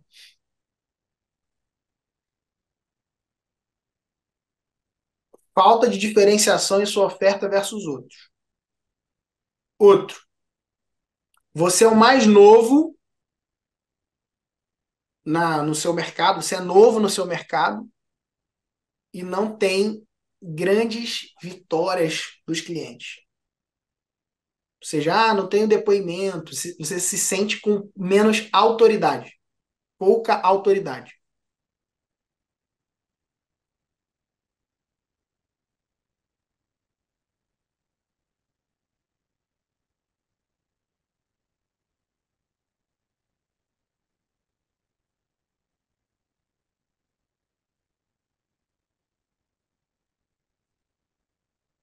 E um outro, outro ponto,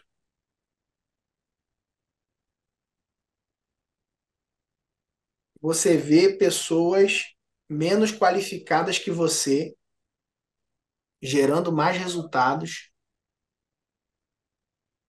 e isso te dá uma raivinha.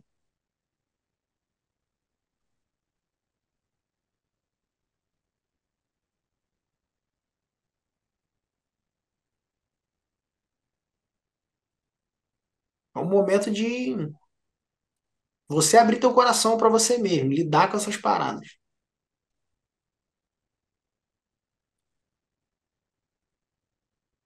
A partir do momento que você começa a lidar com isso ativamente, a gente começa a abrir a possibilidade de mudança.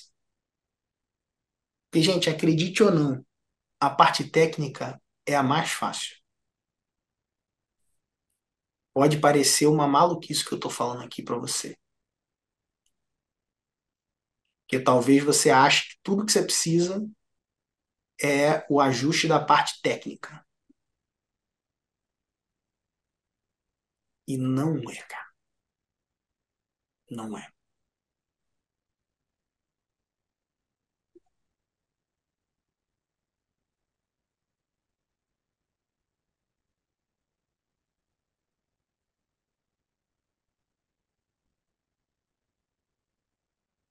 A partir do momento que você começar a enxergar o que, que você precisa de mudança, o que, que você precisa pontuar? Ter um, um prazo para essa mudança acontecer, entendeu?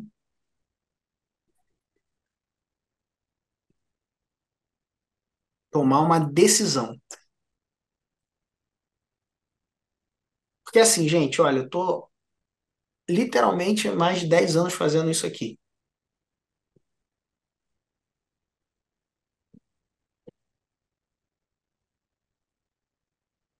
E a maioria das pessoas, sabe o que acontece com a maioria?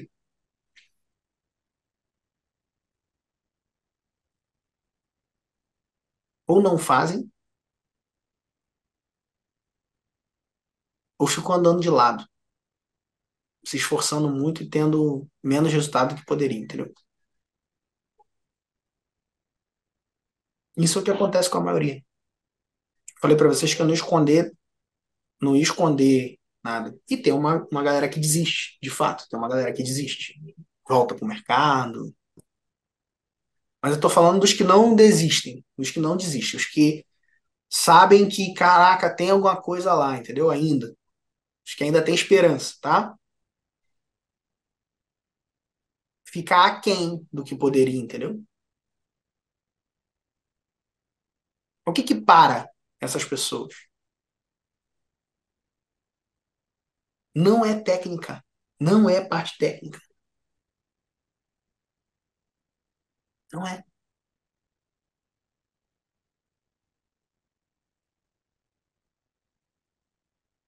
É, labirintite.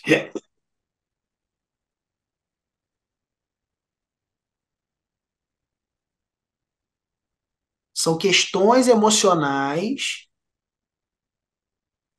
que te param. Ó, tem gente que tem medo do fracasso e, pasmem, tem gente que tem medo do sucesso. É surreal isso. Tem gente que se sabota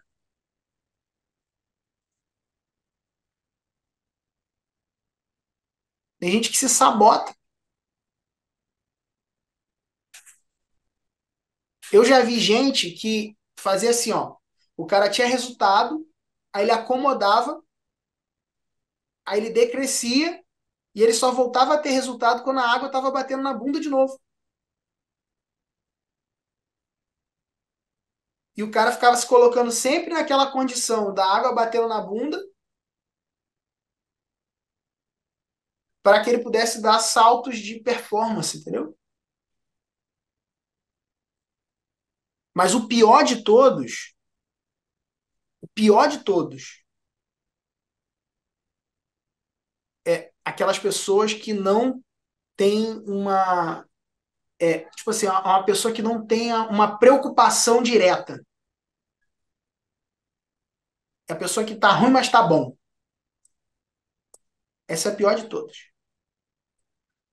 Ou seja, eu não tô onde eu deveria estar em termos de resultado, porque eu gostaria de mais. Esse é o pior cenário para mim. Pior cenário do que um cara endividado, enrolado, que tá, meu irmão, que não tem mais para onde correr, é essa pessoa que eu vou falar aqui.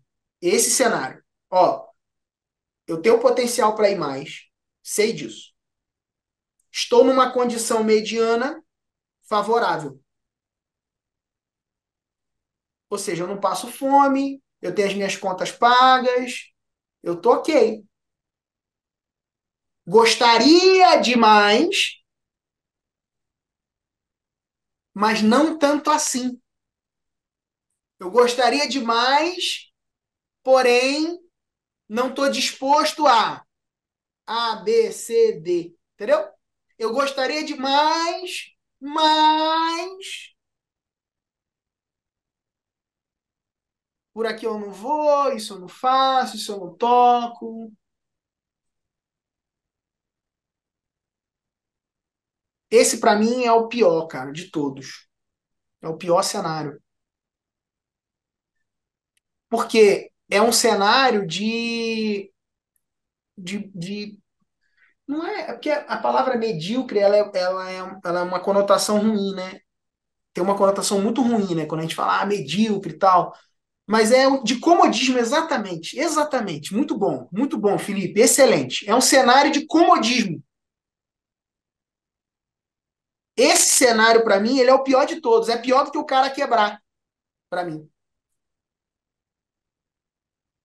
É, não, não é nem de estagnação, não, Luciane. Não é de estagnação, não. É de comodismo mesmo. Comodismo. A palavra é essa aqui. Achamos a palavra. Comodismo. Por quê? Porque é o seguinte: a estagnação, você dá um. Acorda aí, cacete. A pessoa, pá, ela dá, ela. Entendeu? O cara tá estagnado, ele chega um dia lá no espelho, lá, ele joga água na cara e fala: meu irmão, acabou a palhaçada. E vai para cima, entendeu? O estagnado é mais fácil de mover do que o acomodado. O acomodado é terrível. Terrível. E, e, eu vou te falar, às vezes a pessoa destrambelhada é muito melhor de lidar, entendeu? Que ela sai fazendo tudo, faz tudo errado, não sei o quê. O, que ele vai, vai, vai, vai, errou tudo ali, bateu a cabeça, não sei o que, se ferrou, mas quando você bota no prumo ali, ele vai. O Alê Nogueira, cara. O Alê Nogueira era esse cara que ficava fazendo um monte de coisa.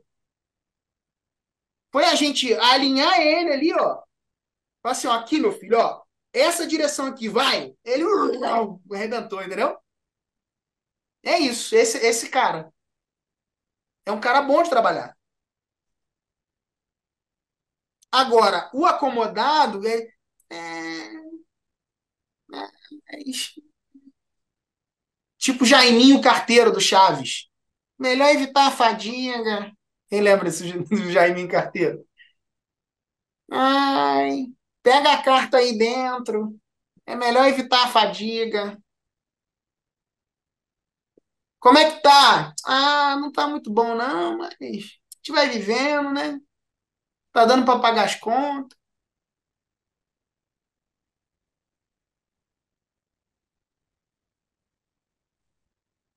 E é, é importante que você se identifique, cara. E seja sincero. Seja sincero. Onde você tá, entendeu? Por quê? Porque dá tempo ainda de mudar. Eu creio que dá. para isso a chave é pouca coisa bem aprendida e bem praticada, cara. É uma meta. É uma meta. Não é um monte de meta. Não é uma bordoada de produto. É uma meta. É um produto. É um cliente. Um cliente, um produto, uma meta, e você vai. E aí, dali, desse lugar, a gente consegue desdobrar os próximos, entendeu? É um serviço.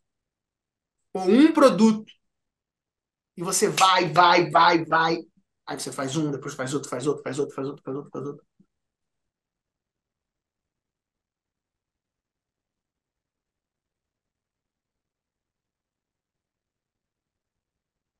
Faz sentido?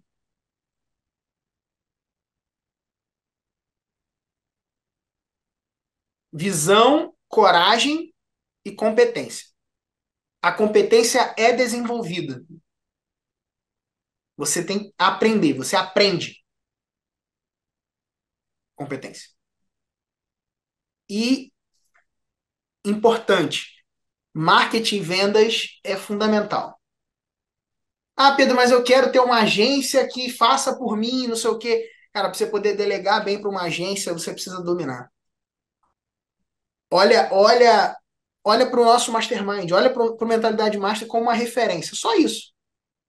Lá vai ter gente de bastidor e gente que está no palco. Os dois lugares. O que todos eles têm em comum?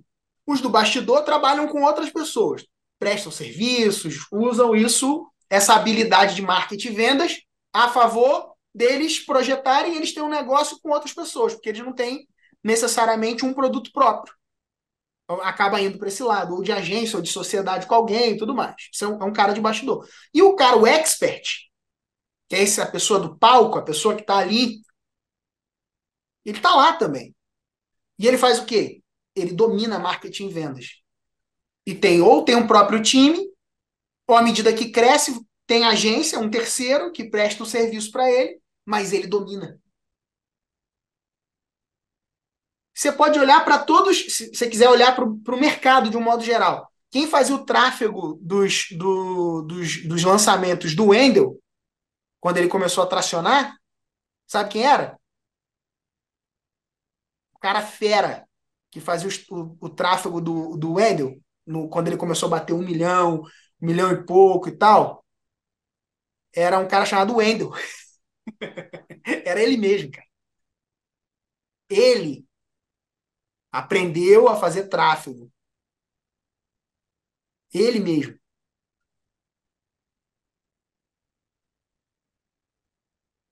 Entende?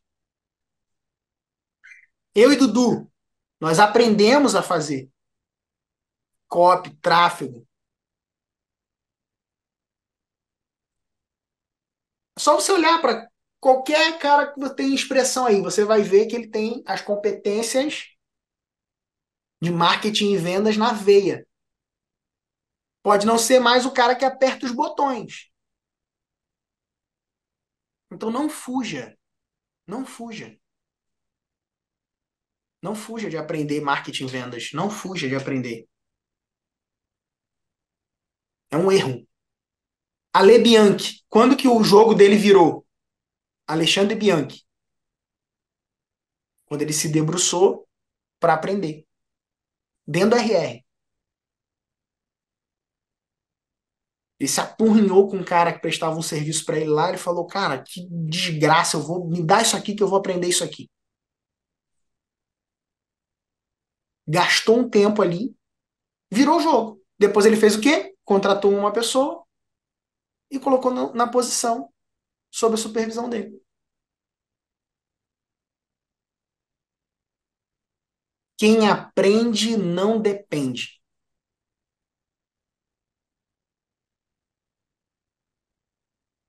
Você precisa ser capaz de estar nu na selva, um computador e uma conexão com a internet. E ter a possibilidade de abrir teu e-mail, mandar e-mail, fazer venda, rodar um anúncio. Você tem que ter essa capacidade, entendeu? Subir um vídeo no YouTube. Você tá lá no meio do mato, lá, lá em Lumiar. É, dona Marta? tá lá em Lumiar, no meio da cachoeira. Acabou tudo, só tem você, seu computador e a internet. Você precisa ser capaz de subir um anúncio. Você precisa ser capaz de subir um rio. Você precisa ser capaz de, de fazer a venda no direct. Você precisa ser capaz disso. Isso não significa que você vai fazer isso para sempre. Se todos os meus funcionários forem embora hoje, a gente recomeça do zero.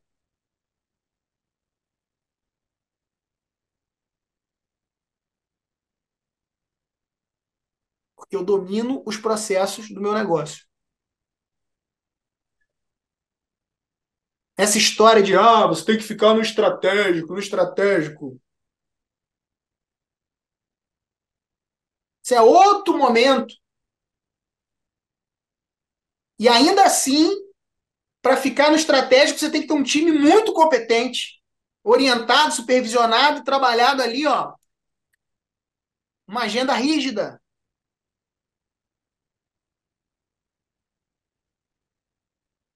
Não criem ilusões. Assumam, abracem. Abrace aquilo que você, ó, aquilo que você está correndo hoje. Sabe o que você está correndo?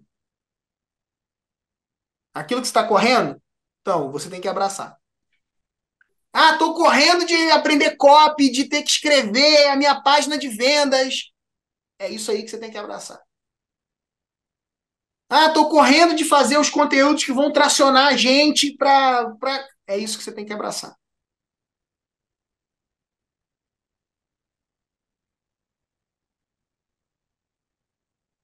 Até porque na hora que você for ensinar alguém, você vai ensinar com o seu exemplo. Tem muito mais força. Sabe como é que a gente ensina o pessoal a vender aqui? Vendendo. Mostrando como é que é. Gravando a reunião. Falando, ó, vem comigo aqui, ó, vê aqui como é que é que a gente faz. Como é que a gente ensina tráfego? Fazendo. Como é que é lá nosso curso de tráfego? A gente fazendo.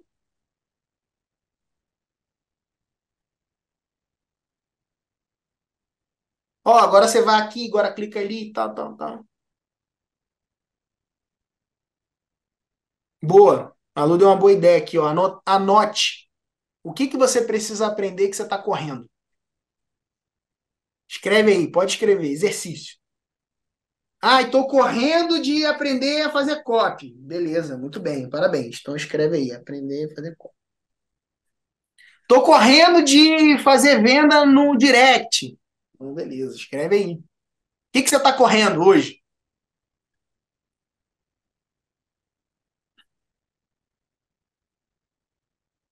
Ah, Pedro, mas nada pode ser delegado? Lógico que não, né, gente? Tem várias coisas que podem ser delegadas. A edição de vídeo. Precisa aprender a editar vídeo. Não tem necessidade. Pode aprender a cortar ali e tal, mas aquelas edições maneiras tal, não precisa. Fazer o design mega tal. Não, você pode usar o Canva ali, aprende a fazer tal, um bannerzinho, mas você pode delegar isso para alguém de design fazer, entendeu? Tem os modelos. O que eu estou falando aqui é de questões estratégicas do negócio. O que são questões estratégicas de um negócio digital? Copy tráfego. Copy desdobra para venda, tráfego desdobra para marketing, de um modo geral. Marketing e mídias, né? Quando a gente fala de tráfego, eu não estou falando só de campanha paga, tá? Conteúdo orgânico que expande a audiência é tráfego.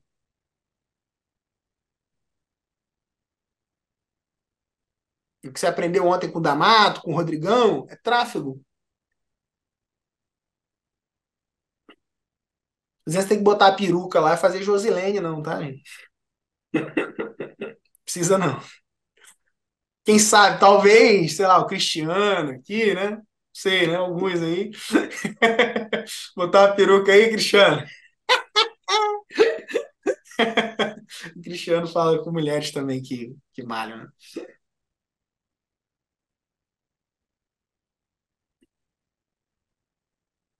Mas essas são as duas coisas fundamentais. Copy e tráfego.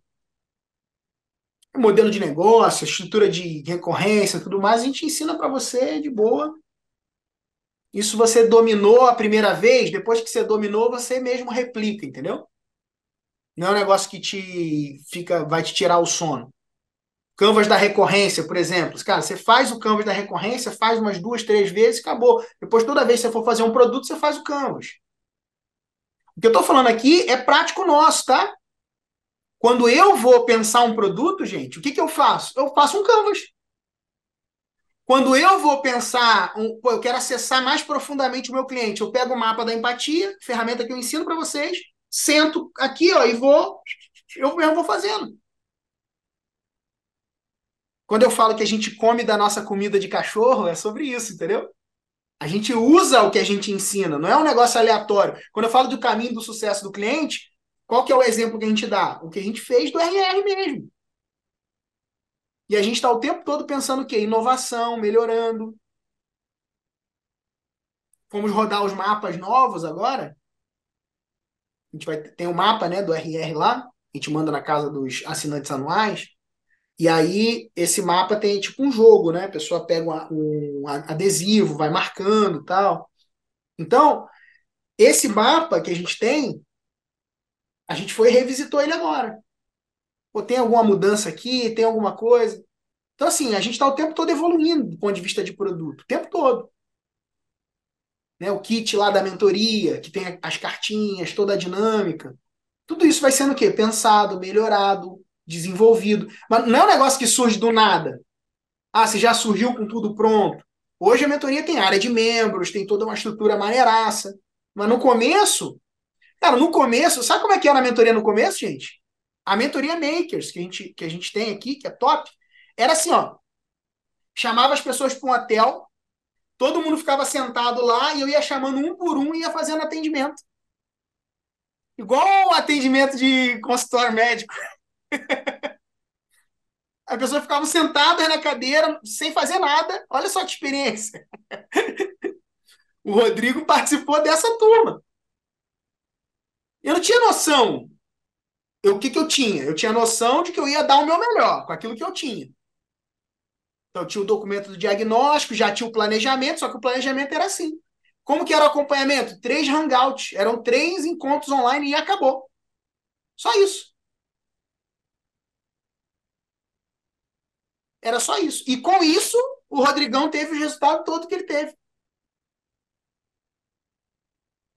O Cícero Eisenberger, de consultoria, arrebentou. Então, empresa para pequenos, pequenos negócios. Então, assim, você começa fazendo o melhor com o que você tem na mão. E aí você vai ouvindo feedback, você vai percebendo, você vai vendo, caramba. Mas, por exemplo, já tinha os desafios. Os desafios eram menores, inclusive. E aí a gente foi melhorando os desafios, depois foi atrelando desafio a prêmio. Então, todos os desafios que a gente tem, cara, 12 mil em 4 semanas, 30 mil em, oito 8 semanas. Tudo isso. Já tinha. A gente puxa a pessoa, né? Vai puxando. E aí o desafio vai, vai trazendo a meta que o cara não tem, muitas vezes. E aí coloca ele num lugar onde, se ele topa fazer, cara, um lugar que numa dessa o cara topa fazer um desafio de 30 mil, bate 90, bate 100, bate 200. 230, 300 e pouco, igual a lei bateu. Só que tem gente que não é tão movida a desafio. Eu fui aprendendo também no meio desse jogo. Porque aí, quando eu achei que o desafio era o bom, olha só que interessante da realização e da evolução de produto. Quando eu achei que o desafio era o bom, aí para mim tudo era desafio. Aí quem não batia desafio eu achava que era um bosta, entendeu? Pô, esse cara é um bosta, não bate o desafio, não adere ao desafio. E eu percebi que existiam pessoas que eram movidas por outras coisas. Senso de propósito, de missão, que na verdade ela não precisava de um desafio, precisava de um encorajamento. Fui aprendendo. E aí isso foi o quê? Adequando ao produto. Foi o caso da Dani Jansen. Não sei se vocês lembram, quem estava aqui no evento, quem viu o, a fala da Dani Jansen para nós. A Dani, ela falou assim, que ela tinha medo de entrar na mentoria porque eu ia pressionar muito ela. Ela falou isso. Aí eu falei, não, Dani, a gente vai com calma. Ela me ensinou a lidar de um outro jeito. E tá aí, indo pro seu quarto ciclo com a gente. Quarto ciclo agora, renovou pela quarta vez. E crescendo. No tempo dela, no ritmo dela, eu respeitando o passo dela.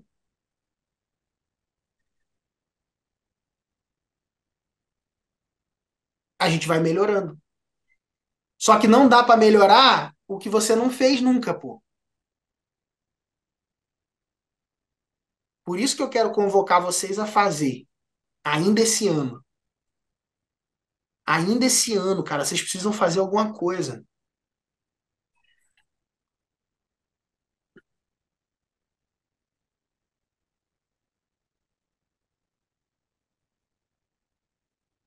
Ah, para mim, Ivan, tem desafio e encorajamento, são os mais, mais gritantes, tá? Os mais gritantes para mim são desafio e encorajamento, tá? É, tem gente que se move também por ganhos, que aí tem uma correlação com encorajamento, com desafio, entendeu? De alguma forma tem. É, e tem gente que precisa ser confrontada. Isso é uma coisa também que eu já percebi, entendeu? Confrontado, tipo assim, cara, é, é meio que um cara, teu olho, sai disso aí e tal, tipo uma, uma, uma burdoada mesmo, sabe? Duvido que você faça, está relacionado a esse lugar. Né? Não, não só do confronto. Então, é por aí, gente. É, são pontos importantes para a gente poder romper. Meu, meu objetivo aqui com essa sessão é dar para vocês clareza do que tá te parando. Esse é o meu objetivo aqui com essa sessão. Maravilha! Que bom que você curtiu. Ó, você que assistiu esse episódio, tomou notas, fala comigo no Instagram, cara, phmquintanilha. Se você quiser de alguma forma retribuir a quantidade de conteúdo de valor que você tirou aí, né? Imagino que você tenha muitos insights, muitas ideias, muitas coisas para com compartilhar e aplicar compartilha com outras pessoas, divide essa mensagem com mais gente, leva a mensagem da mentalidade empreendedora mais longe, cara. A partir do momento que você se empodera e entende que você tem a mentalidade empreendedora, ela é sua também. Ela deixa de ser minha. A mentalidade empreendedora já há anos ela deixou de ser simplesmente minha, né? Ela é nossa. Ela é de pessoas decididas, pessoas que decidiram vencer, pessoas que decidiram crescer, pessoas que decidiram avançar. E você é essa pessoa. Então, cara, leva essa mensagem mais longe. Pega esse episódio, compartilha com mais pessoas. Se você gostou muito, compartilha com cinco amigos. Se você não gostou, compartilha com cinco inimigos. Mas leva essa mensagem mais longe, porque essa atitude pode transformar a vida de alguém. Cara, você pode ser um canal, um veículo para transformar a vida de outra pessoa simplesmente pegando um material que é gratuito, completamente gratuito e compartilhando com alguém que precisa ouvir essa mensagem. Então, cara, seja esse canal de transformação haja em prol do bem das pessoas, dividindo esse material. É, cara, eu peguei um material que é pago, que as pessoas investem para participar e escolhi compartilhar com você. E a única coisa que eu te peço em troca é um, gere resultados com o que você aprendeu. Coloque em prática e ganhe muito dinheiro com essas técnicas que você aprendeu nessa sessão. E dois, que você compartilhe essa mensagem com mais pessoas. Cara, eu gostaria muito de saber que alguém teve a oportunidade de ter acesso à mentalidade empreendedora porque você foi um veículo de transformação na vida dela. E eu te garanto que essa pessoa que foi afetada por você, ela vai ser grata para sempre a você. Não a mim, não a mentalidade empreendedora, não só a tudo aquilo que ela vai conquistar na vida. Ela vai ser grata para sempre para você porque você escolheu parar um tempo, pegar um link e dividir um link gratuito com essa pessoa. Então, cara, faz isso hoje. Escolhe aí uma galera, bota no grupo da, da, da, empresa, bota no grupo dos profissionais, amigos, bota lá no grupo do futebol, que seja. Cara, mas compartilha essa mensagem com mais pessoas. Você vai ver o quão poderoso é você ser um veículo de transformação para os outros. Beleza? Eu conto com você, a gente segue junto e até o nosso próximo episódio. Valeu! Maravilha. Introduções foram. Vou gravar uma quarta introdução. Só se a gente escolher postar mais uma, tá?